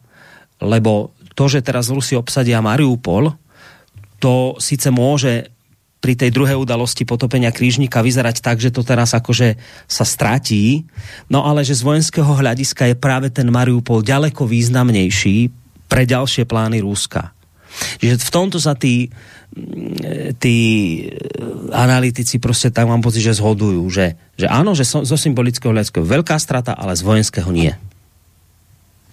Borisku, ty, ty analytici pracují jenom s tím, že se válčí momentálně na Donbase, eh, kde se má rozhodnout. To je bez debaty. Tam křižník Moskva pro průběh těchto bojů zásadní význam mít nebude. Ale rozhodně by křižník Moskva sehrál docela zásadní roli, pokud by Rusové na Donbasu uspěli, rozdrtili to uskupení ukrajinské vojsk, který tam je, a e, pak si myslím, že dalším cílem by byl Nikolajev a Oděsa. Jo. Že by se pokusili odříznout e, Ukrajinu od černomorského pobřeží, protože to by pro ní byla zásadní rána. A v podstatě asi by to e, donutilo, když ne ke kapitulaci, tak e, uzavřít nějakou dohodu, e, kde by se snažili omezit nenapravitelné škody. A dost možná by, by za to, aby jim Oděsa zůstala, byli ochotní souhlasit s Krymem a s Donbasem a, a takovýhle věci. Ale nevím, to teď si volně vymýšlím. Tak eh, pro eventuální eh, operaci proti Oděse, tak křížník Moskva by byl velmi zapotřebí. Ale to se bavíme o budoucí věcech, které můžou a nemusí nastat. Ale my taky se můžeme eh, dobrat situace, a jak říkám, ruská armáda eh, podává všechno možný, jen ne přesvědčivý výkony. Podle mýho názoru speciální jednotky typu, eh, typu výsadkový divize, typu námořní pěchota, typu specnas, tak ty asi odvádějí eh, to, co se od nich čekalo, teda prvotřídní práci z Gostomel a Izium a, a nakonec konců asi Mariupol. Eh, jako skvělou bojovou morálku osvědčují taky, taky opolčenci, jak z Doněcka, tak z Luhanska.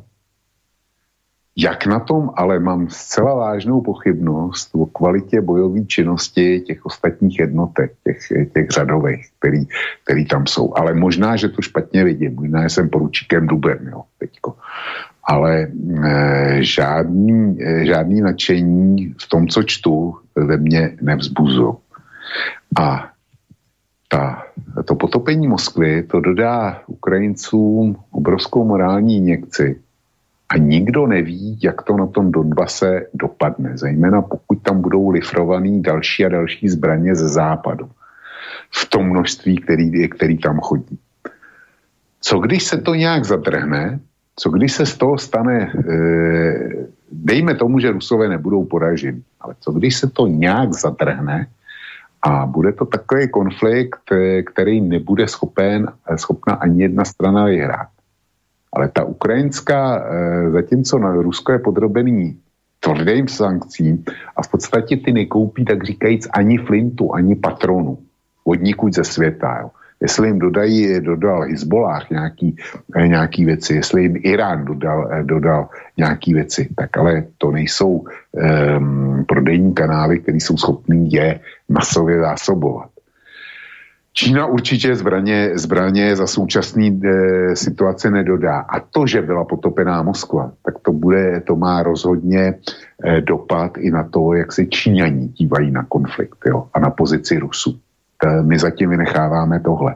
Ale já se vrátím k jednomu e, specificky vojenskému e, faktoru, který zatím nikdo, pokud vím, nerozebíral. Říkám, představme si, že ten konflikt je zamrzlý, že ani jedna strana není schopná se momentálně dobrat vítězství, ale že Ukrajina bude posilována technicky. Eh, dneska jsem četl na amerických zdrojích eh, dotaz eh, na to, jak dlouho bude ta válka pokračovat. A teď si nejsem jistý, jestli Pentagon nebo, nebo přímo Biden, asi Biden, odpověděl, že on osobně počítá s tím, že až do konce tohohle roku. Máme před sebou ještě tři čtvrtě toho roku a mělo by se bojovat. Proti Rusku jsou sankce. Ukrajina bude sílit. Bude dostávat nový zbraně, a ten západ, ten, eh, ten je mimo ruskou kontrolu, kromě nějak, nějakých těch raket, který jim jednou musí dojít, jo, navíc. To je, to je další věc.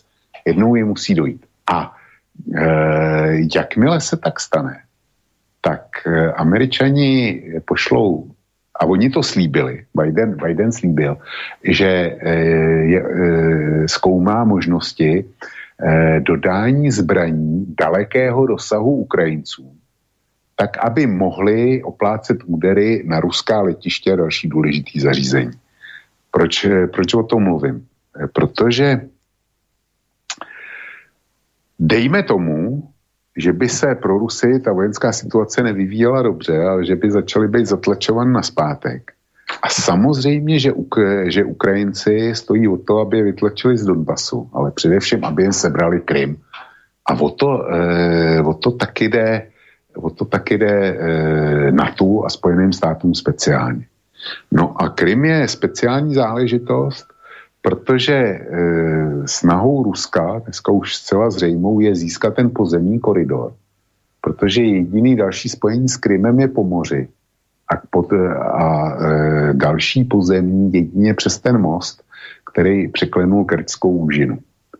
No a jestliže e, za mě teda, proto jsem to napsal, protože když jsem přemýšlel o tom, jaký jsou důsledky, tak jestliže byla Ukrajina schopná potopit křížník Moskva a zmizela jeho obraná kapacita proti útokům ze vzduchu, tak trefit nějakou sofistikovanou raketou za pomoci e, informací špionážních družic a dalších, eh, dalších věcí typu značkování od NATO, eh, zničit ho několika raketama, to zase není kdo ví, jak složitý úkol. A v momentě, kdyby, eh, kdyby ten most byl odstřelený, prostě přestal existovat, no tak jak budeš podporovat vojska v tom jižním úseku Eh, krymské fronty eh, nebo tom jižním úseku eh, na Azovském pobřeží a Černomorském pobřeží. Jak je budeš zásobovat bez Krymu, který bude bez pozemního spojení? Já si to neumím představit. Tohle všechno otevřel ten úspěšný, úspěšný raketový útok na křižník Moskva. A pro tohle všechno bude scházet jeho schopnost protiletadlový a především protiraketové obrany. A jsem zvědavý, jak si s tím Rusové poradí. No, dobre, správame to teraz tak, lebo už pomaly dve hodiny sa tu rozprávame, tak si jednak aj trošku, jedno, jednak si aj, no nie, nie dve hodiny, pozerám, že hodinu aj niečo, tak uh, trošku si odýchneme, ale vidím, že aj maily tu pribúdajú, telefon vyzňania v kuse, tak skúsime po pesničku už zapojiť aj, aj poslucháčov. No a čo by sme si tak zahrali, však to sa tak hodí, lebo však máme tu ten Titanic, a máme tu aj túto Moskvu potopenú. Ja som dnes zachytil tesne teraz pred reláciou, že Rusko už usporiadalo aj smútočný obrad na počesť straty vlajkovej lodi Moskva svojej čiernomorskej flotily. Uh, tento obrad pohrebný sa mal konať v Sevastopoli na základne flotily na ruskom anektovanom Kríme. Toto písala BBC. Takže pohrebný obrad to pri pohreboch tak býva, táto pesnička sa hrá a ona sa nakoniec, a to je to prepojenie s tým, s tým Titanikom, ak to je tak, ako sa to tvrdí, tak táto pesnička sa mala hrať aj pri tom, ako sa, ako sa potápal Titanic, to mala byť taká tá posledná pieseň a potom si podali ruky hudobníci a, lodi šla aj s nimi ku dnu. Tak to si zahráme.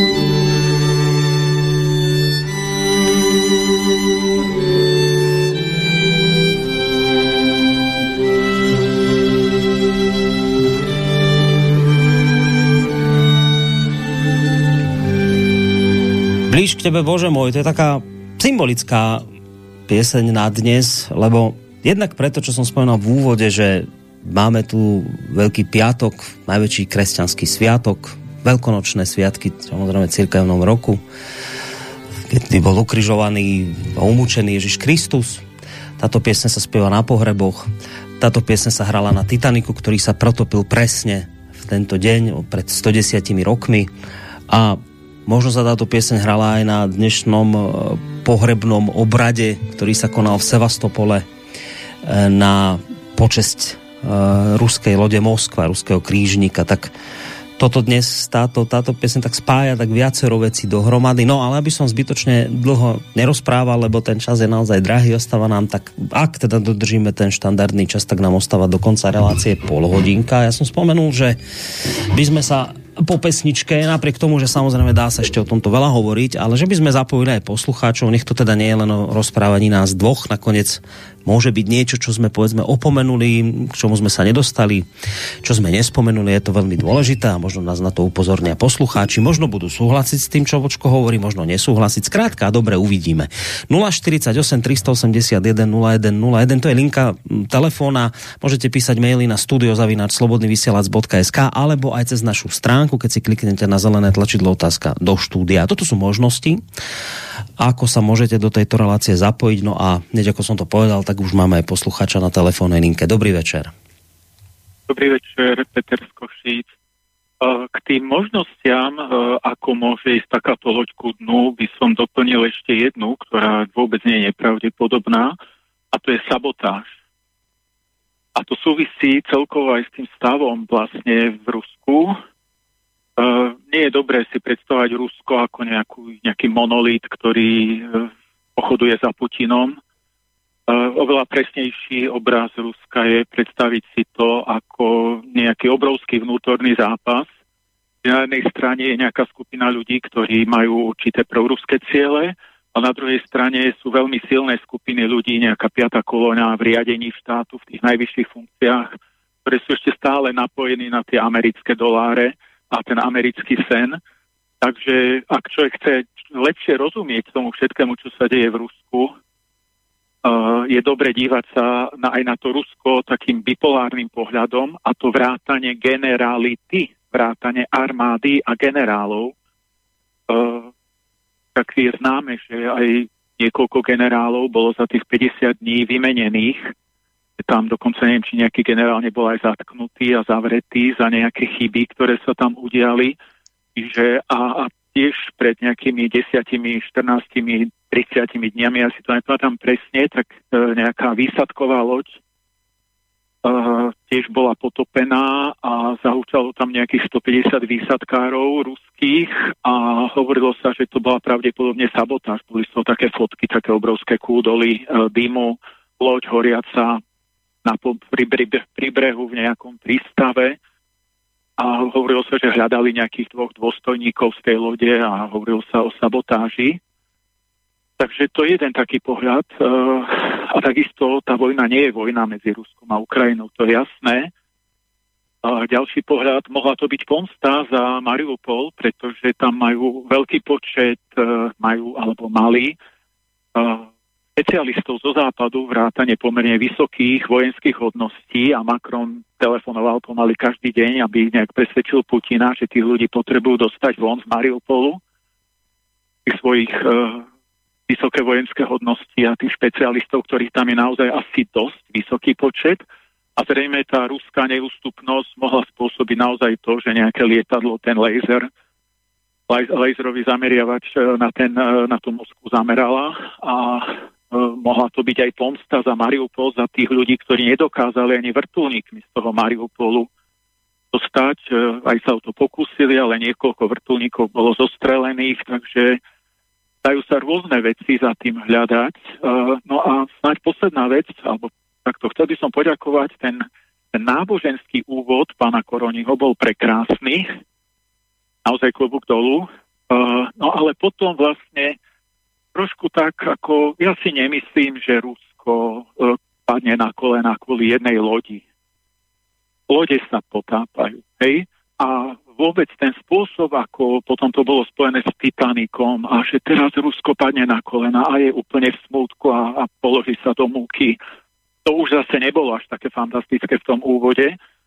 A takisto aj ten vlastne príspevok vlkov mi pripadá taký silne tendenčný, keby som ho mal pomenovať, tak by som povedal, že to je vlastne vojnová propaganda, vyslovene proti Ruska, hej, lebo nafúkuje práve tie skeptické, tie, tie melancholické nálady.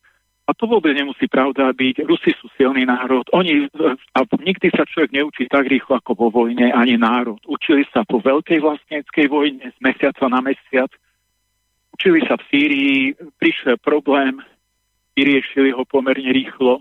Takže ja to uzavriem asi tým, že pozrite sa, kým budete mať aj takéto relácie, ako s Románom Michelkom, ktorý je vyslovene servilný v prospech režimu v tejto téme tej ruskej vojny, alebo teraz tá vlastne tá veľková predpojatosť, ktorá hraničia s tou vojnovou propagandou, tak zase máte celkom zaručené, že vás nevypnú. Hej? Keď pátrate potom, prečo ešte nie ste vypnutí, tak sa pozrite na Michalkov štýl reči, teraz do, do určitej miery, do veľkej miery Vlkov štýl, štýl reči a tu môže byť odpoveď na to, prečo ešte ste legálni. Takže toľko k tým témam. Ďakujem, ďakujem veľmi pekne. Tak, ďakujem poslucháčovi, počkajte, len vás tak to zložím. No, Vlčko, môžeš samozrejme zareagovať. Takže jednak, jednak e, ten telefonát sa začal tým, že ešte je tam jedna možnosť, ktorú sme nerozoberali, to je teda otázka sabotáže, ktorá tam mohla byť. A potom prípadne, ak chceš, tak aj k tej druhej časti e, toho, čo pán posluchač hovoril. No, mně se na tenhle telefonát nechce odpovídat vůbec. Prostě, jestliže jsem označený za agenta, eh, v podstatě agenta CIA, Pentagonu a Bidenova mluvčího, jo, když, to, když to trochu rozvedu, tak jako eh, na tohle, na tohle e, nemám co říct a s Petrem Skošicem mi opravdu na tohle téma nechce diskutovat. Já jsem předpokládal, že podobné telefonáty přijdou, protože jsem věděl, co budou, e, co budu říkat a e, k jakým závěrům jsem dospěl. A jestli si myslí, že eh, slobodný vysílač je dneska záležitost, eh, která eh, nemá na starosti nic jiného, než doplňovat vašeho ministra obrany Nadě, tak jako ať si to Petr Skošic myslí, já, já s ním nic neudělám a ani udělat, udělat nechci. A k té sabotáži, ty sabotáži asi tolik. Křižník Moskva byla vysoce prestižní loď. Byla to gardová loď. Bylo tam řádově asi 500 námořníků. E, já si myslím, že tam byly e, jaderné zbraně a určitě tam byly nosiče, který jsou schopni jaderné zbraně nést. A na takovouhle loď si každý stát dá pouze prověřený, skutečně hluboce prověřený mužstvo. Takže aby někdo provedl sabotáž, e, přines tam bombu, tu někde umístil do prachárny a e, jako odpálil jí.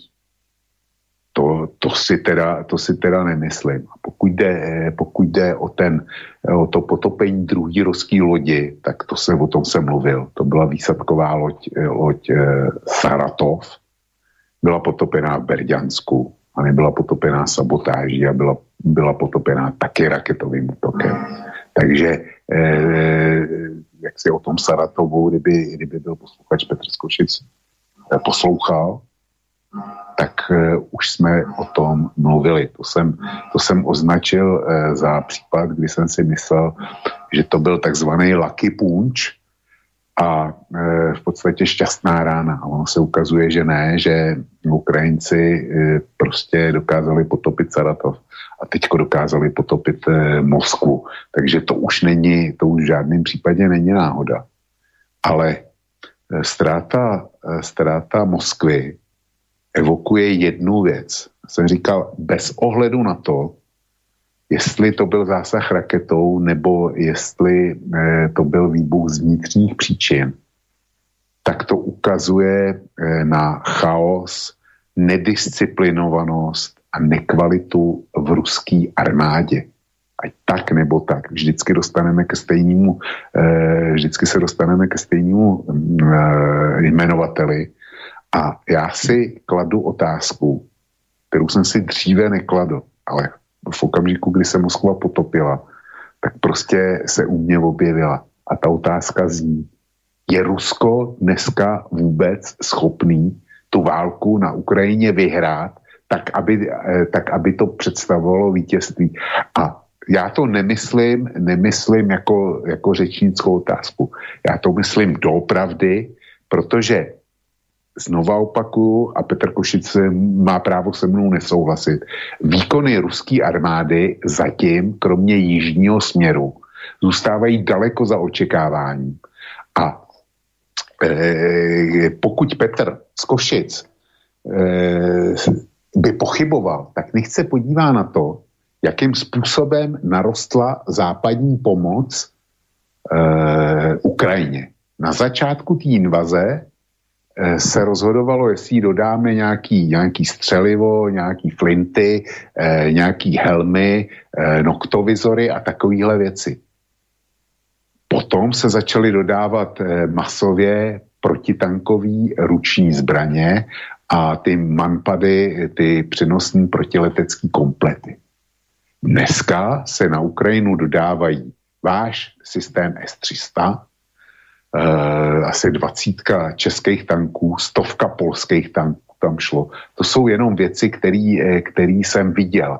A mimochodem, dneska jsem cestoval po České republice, byl jsem na druhém konci a když, jsem, když jsme se vraceli eh, domů do Plzně, tak na dálnici D5 jsme potkali tři velký eh, vojenský konvoje, nikoli v český armády. Ne, nedokázal jsem poznat přes vodidla, jestli to byli američani, nebo jestli to byl Bundeswehr. Ale v každém případě to nebyla eh, česká armáda a ty konvoje byly tři krátce za sebou. Eh, a jeli, jeli prostě po D5 směr Praha a tak dál. Takže jeli někam na východ. Jestli to bylo cvičení, jestli jeli k vám, anebo jestli, jestli to je záležitost uh, uh, Ukrajina, dodávky vojenského materiálu, já nevím. Ale vím, že nad Plzní neustále jsou slyšet uh, každou noc téměř nepřetržitě přelety těžkých transportních letadel ze západu na východ.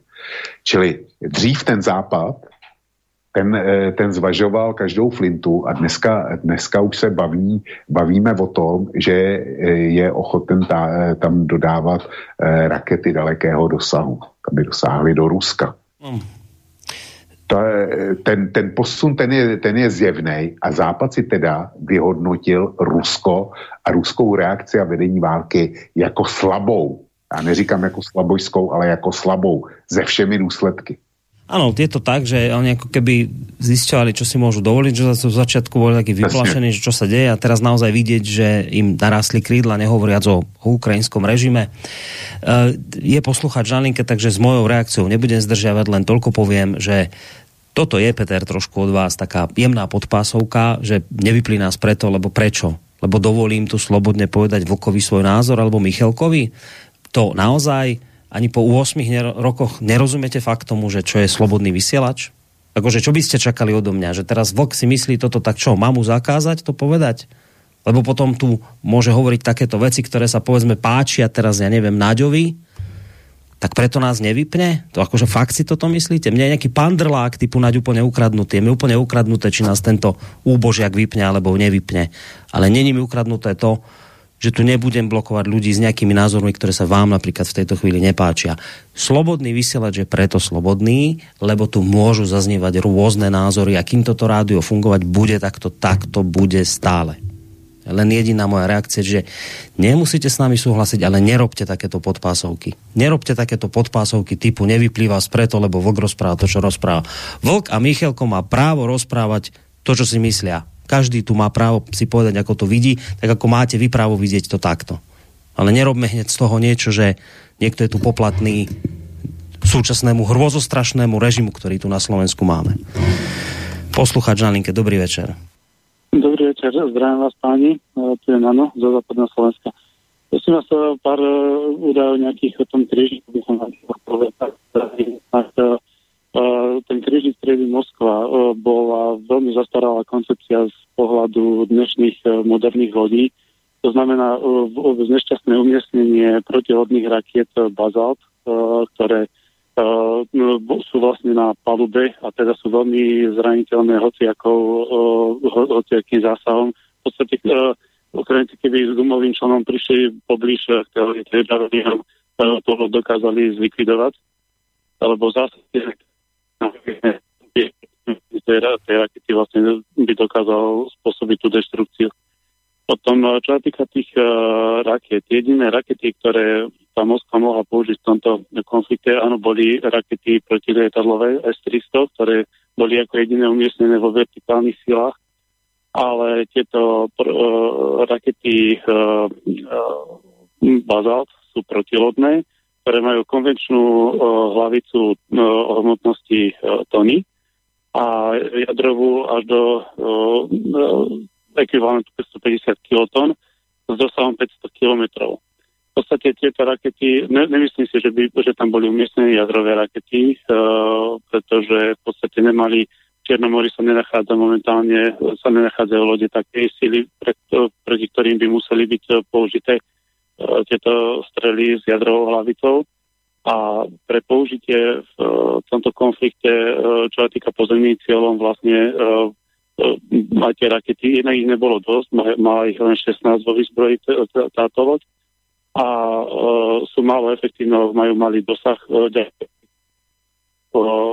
fregaty a e, korvety, ktoré majú vo výzbroji e, s vertikálnymi silami, s raketami kaliber, ktoré, jak vieme, majú dosah až po tisíc kilometrov a v podstate tiež môžu e, niesť konvenčnú hlavicu, tak e, jadrovú. Takže e, ďalej si myslím, že táto loď je koncepčne zastarala, alebo tá bola koncepčne zastarala a čo týka radarov, keď si pozriete radary, ktoré sa dneska ktoré používa systém S400, eh, tak je to úplne niečo iné proti tým vešiakom, čo eh, niesol tento krížnik. Takže on, áno, bola to gardová loď, ale si myslím, že bola vyložené až na príťaž. A nemyslím si, že to bola sabotáž zo strany Rusov, myslím si, že áno, bola zasiahnutá ale osobne si myslím, že bola schválne podhodená do blízkosti do strelu. Uh, taj, uh, niektorí ne, uh, hovoria, že nepochopiteľne sa nachádzala veľmi blízko pobrežia. Tak uh, áno, myslím si to, že vyloženie bola tam ako podhodená ako kost a očakávali tento zásah, či už s Ukrajincami, alebo, alebo s nejakým uh, dronom uh, štátov NATO. Uh, uh, a áno, prežila ten zásah a podľa mňa e, pri tom odtiahnutí sa došlo k rozhodnutiu, že ju použijú sakrálnu obeď, aby naštartovali vojska, ktoré tam majú. Veril by som tomu, že odchádza morálka e, tých e, vojských a toto môže byť ako na naštartovanie, aby dostali patričnú zúrivosť a, alebo bojaschopnosť. Ešte jednu poznámku k tomu navádzaniu. Nemyslím si, že uh, sú dôležité navádzania na Ukrajine so satelitou. Som presvedčený, že tam navádzajú všetky zbraňové systémy s dronov. Keď si pozriete na flyradare, tak v podstate takmer permanentne alebo tá minimálne každý deň niekoľko desiatok hodín lietajú americké špionážne, tie špionážne drony Uh, jak nad Čiernym morom, tak zase v Polsku uh, uh, pri tej hranici. Uh, keď si pozrete na flyradare, tak od začiatku konfliktu lietajú uh, lietadla uh, uh, cisternové uh, tak nad Polskom, jak nad Rumúnskom, uh, ku ktorým uh, podľa záznamov nelietajú žiadne lietadla, ale cisternové lietadla nelietajú len tak z ničoho pre nič za nič. To znamená, že živia e, tieto, tieto navádacie drony. Takže asi toľko by som povedal, že si myslím, že, že tam je zapojené, jak nie celé na to, tak významne USA, Británia niektoré tieto uh, vyspelejšie západné štáty. Dobre, ďakujeme za takúto odbornú vsúvku do tejto našej relácii, však Vočko bude na to zrejme reagovať, len to je presne to, čo aj hovoril, že viete, z začiatku vojny to takto nebolo, to, alebo toho konfliktu, to teraz narástlo, narastli krídla doslova na tu a to alebo Spojeným štátom a všetkým ostatným a to, a to akože naozaj poukazuje na to, že toto si môžu dovoliť vtedy, keď začnú mať pocit, že ale vlastne to Rusko nie je taký problém pre nás, ako sme si pôvodne mysleli. Že toto by dávalo skôr za pravdu tomu tvrdeniu Vlka, že, že jednoducho tá operácia sa nevyvíja tak, ako si to Rusi predstavovali. A jednoducho tá druhá strana to vidí, že sa im to tak nevyvíja, tak preto sú akoby stále odvážnejší v niektorých činoch a a nevyzerá to, že by mali mať práve teraz nejakú obavu z krokov Moskvy. No ale, Vlčko, ak chceš, tak samozrejme môžeš zareagovať na, na poslucháča. Tam e, posluchač předestřel svůj názor a e, prostě e, prezentoval svůj názor, prezentovali některým, e, některé věci, e, kterýma to potvrdil. Já, e, když se podívám na ruský zdroje a na to, co se tam děje, jak ty diskuze probíhají, tak to tvrzení, byla to stará loď, e, nic se neděje, že se potopila, tak to tam e, téměř není k nalezení. Já neříkám, že vůbec, ale téměř to tam není k nalezení. Je naopak patrný obrovský rozčarování, e, obr, obrovské e, lítost nad ztrátou té e, lodi a že byla stará, ale Rusové nemají nic lepšího. A já bych chtěl připomenout eh, posluchačům, kteří, kteří prostě mluví tímhle způsobem, že křižník Moskva původně v Černém moři nebyl. Ten se tam dostal, eh, tuším, po zahájení konfliktu, jestli se už po zahájení konfliktu, jestli se dobře, eh, dobře pamatuju, eh, ze středozemního moře nebo těsně před ním, kde vytvářel krytí proti středomořské flotile eh, Spojených států a tam se dal dohromady svaz jedný americký letadlový lodě plus eh, eh, francouzský letadlový lodě Charles de Gaulle a jediný letadlový lodě Itálie a ty tam tenkrát eh, snad měli operovat před Sýrií nebo, nebo eh, za nějakým takovýmhle účelem. A eh, křižník Moskva vedl skupinu ruských bojových lodí, který vytvářeli protiváhu. A křižník Moskva kryl eh, syrskou, eh, ruskou syrskou základnu eh, v podstatě po celou dobu, co eh, se vedla syrská válka. A Rusko nemá Moskvu efektivně čím nahradit. Prostě nemá. Tak jako nechá, eh, sválně si nechá potopit, potopit loď, kterou nejde vojensky nahradit. Jako já to dávám, já to dávám k dispozici, já posluchače nechci o ničem přesvědčovat. No. A, no. no. Ne, ne, ne, to, kludně, kludně dokončí. A e, my jsme nepojednali jednu věc, která e, s tím souvisí. A podívej se na vyjádření, který jdou napříč internetem. Zelenský prohlásil, že by svět měl být připravený na to, že Rusové použijou taktické jaderní zbraně Totéž v podstatě prohlásil už včera večer v souvislosti s potopením Moskvy i šéf CIA Burns a e, samozřejmě, že mi posluchači teďko vyčtou, že zase šířím e, naděvskou propagandu, tak já si dovolím e, přečíst něco z opolčenských webů. A konkrétně předpokládám, že i Petrovi z Košic bude e, něco říkat jméno Aleksandr Chodjakovský. Kdyby ne, tak Aleksandr Chodjakovský e, vydupal ze země a e, velel a velí e, batalionu, opolčenskému batalionu Vostok, což je jedna z jejich e, nejelitnějších jednotek, která samozřejmě bojuje dneska i v téhle válce a konkrétně čistí Mariupol. A se, já přečtu jenom dva odstavce, ono to je další, ale e, přečtu jenom dva odstavce e, z jeho vyjádření. Je z dneška. Po této válce, ať už je nazýváte jakoliv, nebude potřeba obnovovat a budovat komplex konvenčních zbraní. E, Někdy jsem nazývám odborníkem, ale nepovažoval jsem se za něj a nepovažuji se. Jsem určitý svědek a spolu, spolupachatel a jako, e, jako určitý svědek i spolupachatel, když nejsem odborník, vidím pokles účinnosti v moderní válce. Pro každý prostředek existuje protiprostředek, pro každou akci existuje reakce. Početní převaha není, není rozhodující, dovednosti a schopnosti při absenci e, motivace také nejsou eh, kritériem. Jo? A když teda mi vyčítá tu propagandu, jako naďovskou, tak on tam píše o, o, o Vostoku, o tom, jak bylo v Mariupolu, jich bylo málo a e, že dokáží porážet daleko silnější jednotky Azova. A on vysvětluje proč. Ale e, měli jsme motivaci a nějaké prostředky k jejich zničení. V jiných oblastech nasazení ruské armády bylo zbraní více, včetně velkých ráží a Iskanderů, ale motivace byla zjevně nižší, protože mnozí dlouho nemohli pochopit, že e, cvičení skončila a začala válka. Tak, tak to nějak vyrovnalo vzájemnou bilanci. A teďko to klíčové, co, e, k čemu dospívám. Jsem citoval Zelenskýho a Bárce ohledně možnosti e, atomové války. Teď už všichni všechno pochopili. Čeká nás nejtěžší fáze, kdy předstupem eh, do koneční fáze budou muset říci své poslední slovo konvenční zbraně. A pak už jen jaderné hlavice a jejich nosiče. Předběžně lze usuzovat, a teď nech Petr Skošic dobře poslouchá, že jde o poslední velkou nejadernou válku, kde je Rusko účastníkem. Je-li e, nutný další nebo dokonce nevyhnutelný jaderný úder, půjdeme do ráje a oni s náma. Jo.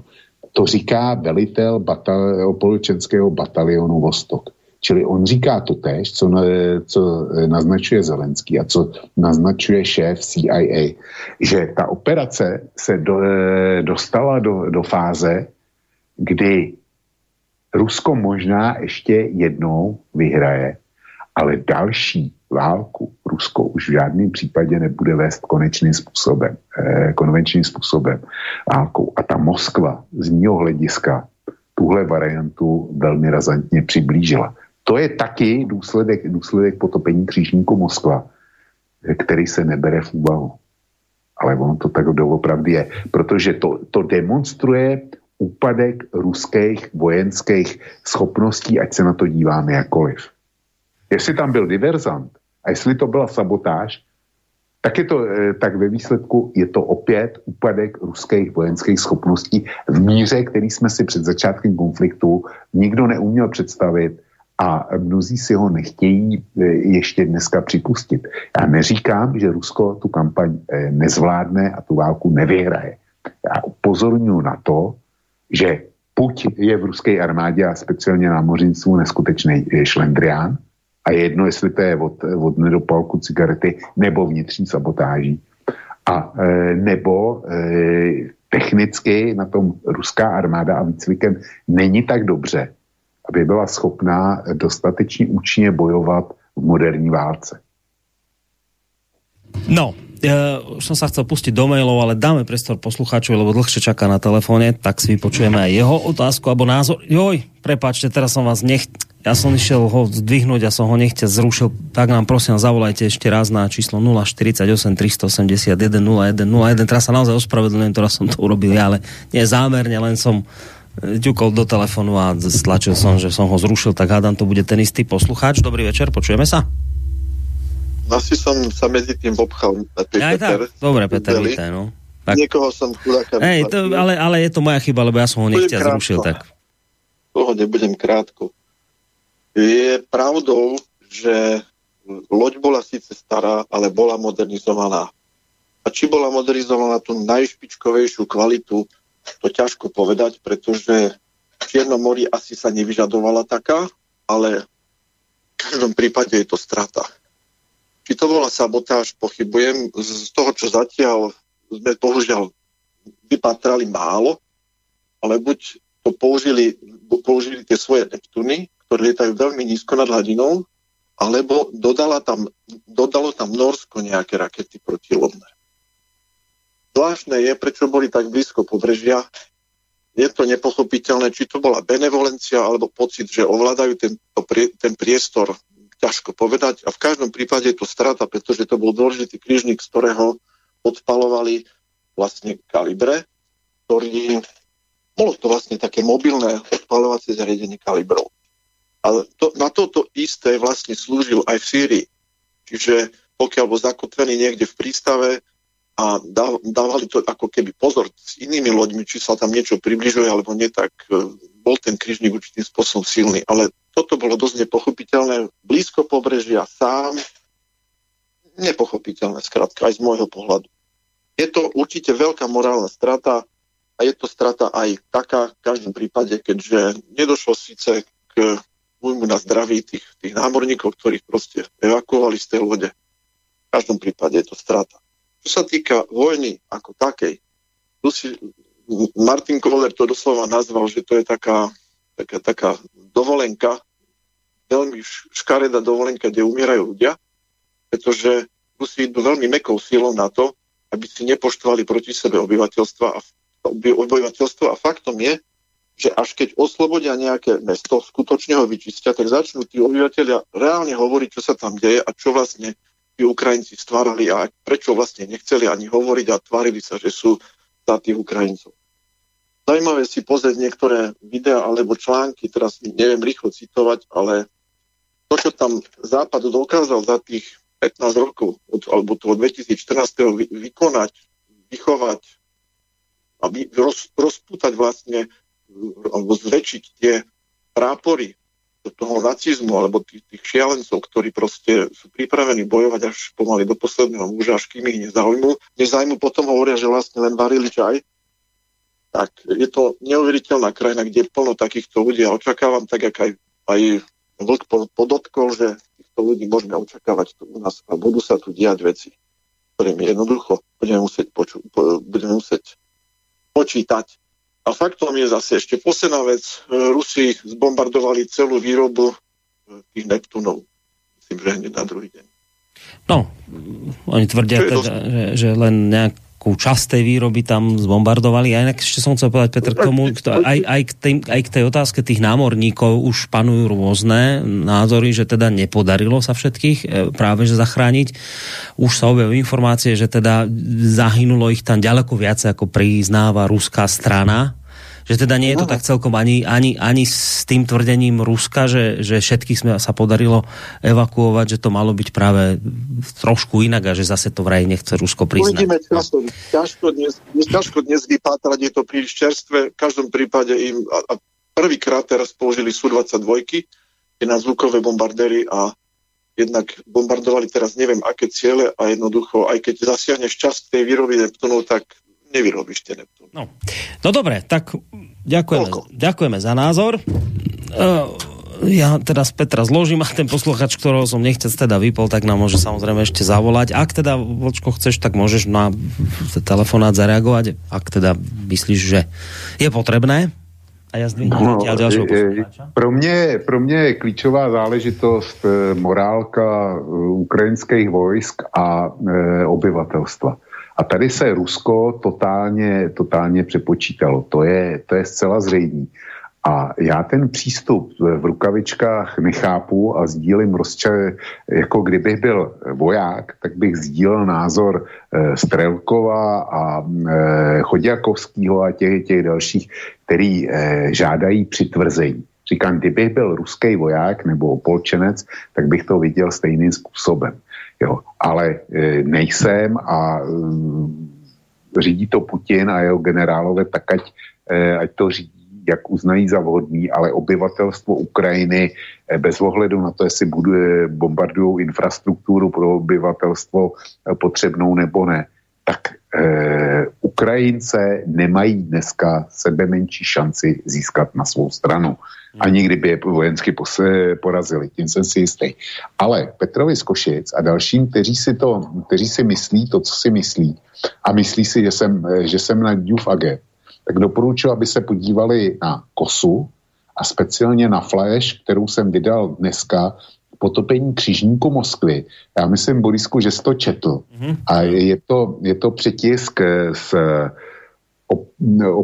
z webu Opolčenský milice, kde autor porovnává, kolik se za posledních 20 let postavilo v Rusku pro ruský námořnictvo bojové lodi, bojové povrchové lodi první a druhý třídy. Ten dotyčný to, to spočítal na dvě, frega, dvě fregaty, každá za 450 milionů dolarů. Tři fregaty menší, každá za 430 milionů, sedm korvet, každá za 250 milionů e, dolarů a dvě výsadkové plavidla, e, každý po 160 milionech. A tohle staví do kontrastu eh, jachet pro ruský miliardáře, který byli postavený ve stejných letech. A já když to sečtu jenom takhle, takhle na eh, per oko, tak mi to vychází, že o miliardu až půl druhý miliardy vydali ruští miliardáři na e, svý luxusní jachty. E, bylo tam vydáno o miliardu dolarů více, než vydalo cel, celý ruský námořnictvo na svý povrchový lodě. Jestli teda e, vadí Petrovi z Košic to, že já e, dělám stejnou propagandu jako, jako Nať, páš, tak nechť mi vysvětlí tenhle rozpor. A jak říkám, to jsem sebral z opolčenského webu, z jejich oficiálních, oficiálních stránek, kde prezentují bojové operace. Tohle je Rusko. To e, neumím si představit. Ty, všichni ty, ty e, ruský oligarchové vytáhli peníze z Ruské federace. Oni ty peníze nevydělali ve Francii nebo ve Španělsku nebo ve Spojených státech, možná část taky, ale menší část. Všechno bylo vytažené z Ruska. A ruský námořnictvo je chudej příbuzný ve srovnání s jejich jachtama. A pak tam jsou ilustrační obrázky taky, kde je ta vůbec největší, největší jachta, eh, která stála která stála 550 eh, milionů dolarů, to znamená více než kterákoliv vojenská loď se všem vybavením. E, tu vlastní jakýsi Usmanov. Ta má dílku 158 metrů a výtlak 16 tisíc tun. Zatímco ta největší fregata, která je nová, která byla e, postavená, admirál Kasatonov, tak ta je dlouhá pouze 135 e, metrů a má třetinový výtlak co ta, eh, co ta jachta eh, toho, toho Usmanova. Jo. Takže to jsou ruský poměry tohle. Eh, jak potom, jak národ, který tohle dopustí, protože to je přes daňový úniky, to je přes e, neuvěřitelné kořistění a e, vykrádání vlastní země, tak jako tenhle národ má mít potom nějakou reálnou šanci ve válce Jestli si Petr myslí, že takhle se dají vyhrávat války, tak já teda e, tenhle názor nezdílím a nikdy sdílet nebudu. No, uh, dnes teda očividne je to len o telefonátoch a vyzerá to teda tak, že uh, opäť, nás, opäť nás čaká listáreň, ale ja k tomu musím dodať samozrejme to tradičné, ak sa nič nebude meniť, lebo ešte nevieme, ako bude do útorka, ale v každom prípade máme poslucháča na linke, tiež čaká dlhšie vytrvalo, tak doberme si ešte jeho na, na linku. Dobrý večer. No, David Mrhavc, zdravím, Vlky asi zná. Aha, zdravím, uh, Davide. Zdravím. Vlku, ty totiž, já ti to řeknu takhle, já jsem po stavbách dělával s Rusama dřív. A ty přemýšlíš takovým tím naším malým českým stylem. Oni myslí úplně jinak. Oni myslí ve velkým nás mnoho. O tom jaderným křižníku, že to měla být návnada na Putina, aby konečně povolil, to jsem napsal já ten mail, protože jsem ho dneska všade zachytával. A taky jsem na to hledal reakce. A oni už tady jsou typu s Ukrajinou je konec, už nevráždíme s bratry Slobaní, ale s jiným světonázorovým e, etnikem. Dneska bylo těch útaků vlku úplně neuvěřitelně moc. Zástupce státní dumy Šeremet už dneska řekl, že začít uvažovat nad e, útokama na ruský vedení a na Kiev přímo. Kiev už byl bouchlej a opravdu těch útoků bylo dneska strašně moc, včetně těch bombardérů, jak řekl kolega, že poprvé vzlítli. A teď už se fakt mluví o tom, že rukavice dolů a teď už to není nějaká operace, ale už je to válka. Teď už na to opravdu jdou tvrdě. Zkus se zamyslet opravdu nad tím, že Rusy přemýšlejí jinak. Já jsem si našel o té Moskvě a ona opravdu byla stará. Nějaký ještě dvě podobné lodě jsou, někde u Sýrie, A pokud se ten Putin nedal přesvědčit, protože v týdnu měl zase nějaký projev, že brazký národ, Bělorusy, Ukrajinci a Rusy, tak já si myslím, že ta generalita, která vidí, že to je fakt, jak ty říkáš, jde to do kopru, tak už to asi viděli jako jednu z mála možností, jako přesvědčit, že se fakt musí jít nahoru. Protože když vidím ten přísun techniky v Ukrajině a na Ukrajinu, a teďka zase jsou u Finska nový čtyři lodě americký, že i ta generalita vidí, že se do nich klidně pustí i do Rusu američani, stejně se to podle mě chystá, tak museli asi obětovat to mozku, aby toho Putina přesvědčili, protože dneska to začalo lítat opravdu ve velkým a rukavice dolů a házeli to na Kiev a vyhrožují už přímo útokem na Kiev raketama. Plus přemýšlet o tom, že Rus přemýšlí jinak než Čech. Oni přemýšlí, potkal se mi na stavbách. Oni nepřemýšlí stylem jeden člověk umřel. Oni ti řeknou nás mnoho. Pro ně taková oběť celkem nic neznamená. Jenom se nad tím zkus zamyslet. Ne, nezahazujte názor, jenom zkus přemýšlet. Jo a inak pekný večer, chlapi. Díky, ahoj. Ďakujeme veľmi pekne, majte sa do počutia. No, Vlčko, no tak... No. Já tenhle názor nezdílím a nemůžu ho sdílet. Rusů už dneska není mnogo. Rusové ztratili eh, eh, rozpadem Sovětského svazu, tak eh, Rusové přišli o poloviční potenciál lidí. Ono to, ona to nebyla celá polovina, ale je to skoro polovina. Když se podívám na ruskou demografii, tak ta ruská demografie je ještě horší než česká. Jo. Je tam kratší doba života a podíl nově narozených dětí je asi přibližně stejný jako, jako v České republice nebo možná menší. Takže ta eh, demografie mluví proti ním to už není o tom nás mnogo a takový ten přístup, jako byl za druhé světové války, kde na jedné straně bylo, byl 250 eh, milionový sovětský svaz a proti němu stálo 80 milionový eh, Německo. Dneska už, je to, dneska už je to 145 milionů lidí a proti němu stojí NATO, eh, který disponuje, já nevím, asi, asi 700 miliony obyvatel. Jo? Tak eh, jako tohle jsou ty, ty srovnatelné relace.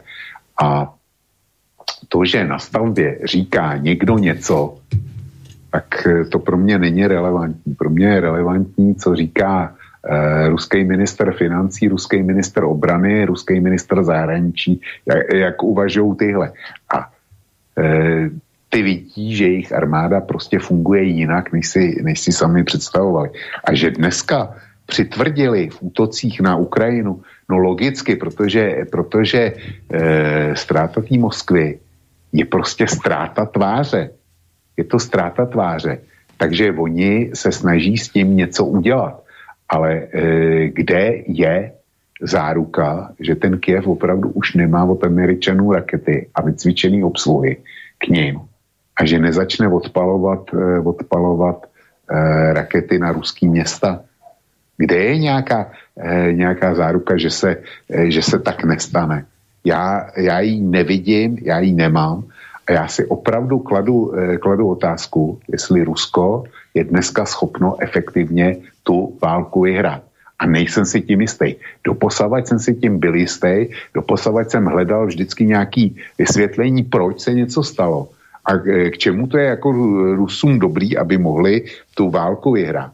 Ale tohle potopení Moskvy, to jim není dobrý vůbec. No, vůbec čem. Dobre, skúsime, ale asi dodržíme ten čas, nebudeme to naťahovať. Uh, asi posledná otázka z mojej strany. Možno vec, ktorú sme nejak tak veľmi dnes neriešili, hoci ja som sa toho dotkol, aj ty trošku, a to je skratka to, čo sa teraz pre zmenu deje v Mariupole. Či už váš generál Šedivý, alebo aj iní analytici hovoria, Mariupol je kľúčové mesto, ono nesmie padnúť v podstate hovoria, nesmie padnúť, lebo to je, a teraz ja samozrejme týmto všetkým vojenským, taktickým záležitostiam nerozumiem, ale z toho, čo oni hovoria, som vyrozumel, že v Rusku by toto náramne pomohlo. V celom tom vojenskom ťažení by im obsadenie Mariupolu pomohlo, lebo by vlastne sa mohli nejak tie vojská presúvať po súši, boli by spojené s Krímom a neviem čo, proste veľká pomoc. Celkovo sa teraz ale hovorí o tom, že aspoň keď teda budem eh, citovať tých analytikov, oni hovoria, v podstate sa schyluje na Dombase k možno najdôležitejšej bitke celej tejto vojny. Eh, a naznačujú, že kto tú bitku vyhrá, tak môže byť, že sa stane víťazom tohto celého, lebo síce dobre Kiev je, Kiev nedobitý tak ďalej, ale, ale čo je faktom je, že vlastne najsilnejšia zostava ukrajinská, vojenská sa nachádza práve na Donbase, na tom východe Ukrajiny. Tam je niekoľko tisíc vojakov. A oni hovoria, že, že tam sa prostě teraz udeje taká bitka, ktorá nám prostě bude pripomínať nejaké udalosti druhej svetovej vojny, prostě veľká bitka, veľké presuny techniky, vojakov na otvorenom priestranstve a, a, a prostě, že toto teraz sa ide udiať. A, a ja možno tak rozmýšľam nad tým, že, že či povedzme aj uh, celý tento, tento krížnik Moskva, Eh, napokon aj tie reči o možných jadrových zbraniach, nie sú povedzme v tejto psychologickej vojne práve tie udalosti, ktoré napríklad majú nejakým spôsobom zakryť zase pre zmenu úspechy Ruska, ak je, ak je Mariupol naozaj tak extrémne dôležitý, ako to hovoria títo analytici. A ak, a na tom sa asi zhodneme, sa Rusku v Mariupole podarilo jednoducho toto mesto dobiť v podstate, ak mám tie informácie správne, nakoniec to hovorí aj sám mainstream, že v podstate už ostali len nejaké zbytky e, toho praporu Azov a neviem koľkej 136. námornej brigády Ukrajincov niekde v tom závode Azov stal, tak naozaj to už je len teda fakt otázka asi času, že kedy to už dobijú celkovo. No, tak vieš, to sa chcem záverom spýtať, že či možno sa na to nepozeráme možno aj tak, že z nesprávného uhla pohľadu, že či možno práve aj ten krížnik Moskva a opakujem aj tie veci o jadrových zbraniach nemajú zase pre zmenu zakryť to, že napríklad niekde inde sa tým Rusom darí a možno práve ten Mariupol je, je prostě problémový, lebo môže veľmi Rusom pomôcť a veľmi pomôcť, ak, ak teda sa naozaj zhodneme na tom, že tam na Donbase sa skyluje k najzásadnejšej a najdôležitejšej bitke, ktorá môže rozhodnúť o vôbec o osude Ukrajiny ako takej a nakoniec aj o osude Ruska, tak tak či tieto udalosti nie sú práve, vieš, na tu takéto, že, že poďme niečo urobiť, aby zase pre zmenu nenarastla po tom dobití Mariupolu Rusom veľmi morálka, vieš, že, že zase na druhej strane či neopomíname aj tie, tie úspechy Ruska zase na druhé strane. Ne, Borisku, eh, ne, nezapomínáme na úspěchy Ruska. Us, ruský úspěch bude, až bude Mariupol vyčištěný, což zatím, což zatím není, byť teda už se bojuje v úvozovkách jenom o, o Azov stále. Eh, zbytek už asi mají pod kontrolou, ale dokud nebude Mariupol v ruských rukou, tak to prostě není vítězství. To je jako když ve fotbale vedeš 2-0 a dokonce zbývá ještě, ještě 10 minut, ale ty nevíš, jestli, jestli za těch 10 minut to náhodou nebude 2-3. Jo. Takže pravděpodobně vyhraješ, ale dokud soudce nezapíská, e, že je konec, včetně prodloužení, tak si nevyhrál. A tady je to úplně stejně. Eh, to vítězství vypadá, že si připíšou Rusové, ale to vítězství by bylo daleko větší a daleko důležitější, kdyby nedošlo k potopení křižníku Moskva. To, to je bez debaty a to, tohle, to, jedině tohle je důležitý. Že Rusové, kteří pravděpodobně získají Mariupol, přišli o velký vítězství, který je devalvováno právě potopením téhle bojové lodi. Bohužel, bohužel se jim to stalo a eh, ponesou za to důsledky. A eh, Borisko, já upozorním na jednu věc.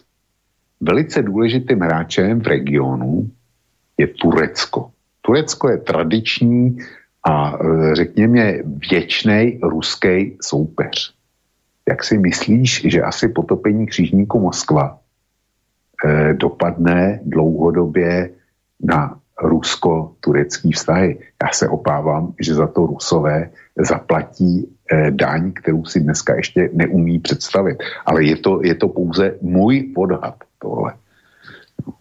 Takže já bych to viděl takhle. No dobré, dobré. Uh ja samozrejme nepochybujem o tom, že by sa ešte na veľa vecí k tejto záležitosti nedalo opýtať, o veľa veciach by sa ešte nedalo diskutovať, ale my, ja si myslím napriek tomu, že na dnes stačí, však nakoniec máme predsa len ten sviatočný večer, tak ukončíme to v tom relatívne štandardnom čase, nebudeme to teda naťahovať dnes. Platí to, čo sme povedali, maily si presúvame na útorok. Ak sa nič nezmení, tak v útorok ráno od 9. Ak by, sa, ak by boli nejaké posuny, ktoré by čiste súviseli s tým, že ja jednoducho nebudem moc ráno, lebo hej, budem mať nejaké rodinné veci alebo ty vlčko, tak samozrejme dáme vedieť cez uh, náš program. V každom prípade všetky maily vysporiadame. Či už to bude v útorok ráno alebo iný deň, dozviete sa z nášho programu. Za dnešok ti ďakujem, Vočko, a som rád, že tu na Slobodnom vysielači zvestuješ aj také informácie, ktoré sa povedzme niekomu nemusia páčiť, ale opakujem, o tomto je Slobodný vysielač.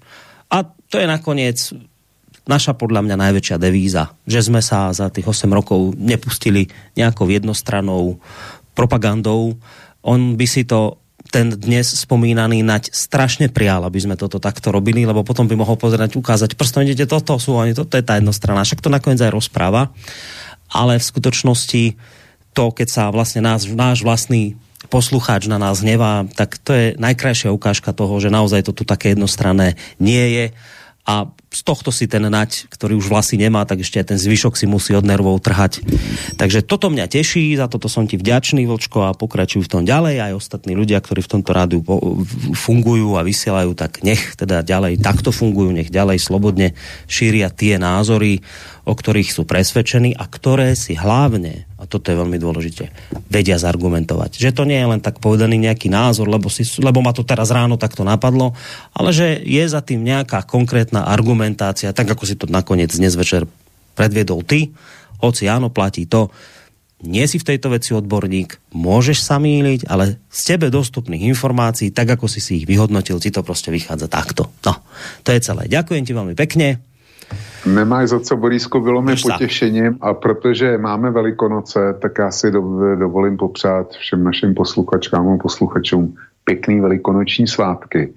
Užijte si, užijte si e, Velikonoc e, svátků nového života, protože jak se ukazuje, vůbec není samozřejmý, že žijeme, vůbec není samozřejmý, že máme střechu nad hlavou Vůbec není samozřejmý, že máme co jíst. Vůbec není samozřejmý, že teče voda. Vůbec není samozřejmý, že se svými dětmi nebo vnuky e, můžeme do nejbližšího parku a nemusíme mít strach. Tohle všechno, my jsme si mysleli, prostě brali jsme to jako hůzku na krámě, že to je něco, co, co je automatický. Dneska vidíme, že není. A zaplať pámbu, přidám k tomu ještě jednu věc. Není samozřejmý, že lidi smějí říkat svoje názory veřejně. To není, to není samozřejmý dokonce ani, ani v našem prostoru. Takže od, e, buďme rádi, e, že to máme zatím a užijeme si Velikonoce, protože jsou to svátky vzkříšení, vzkříšení nového života. Užijeme si je, dokud to jde.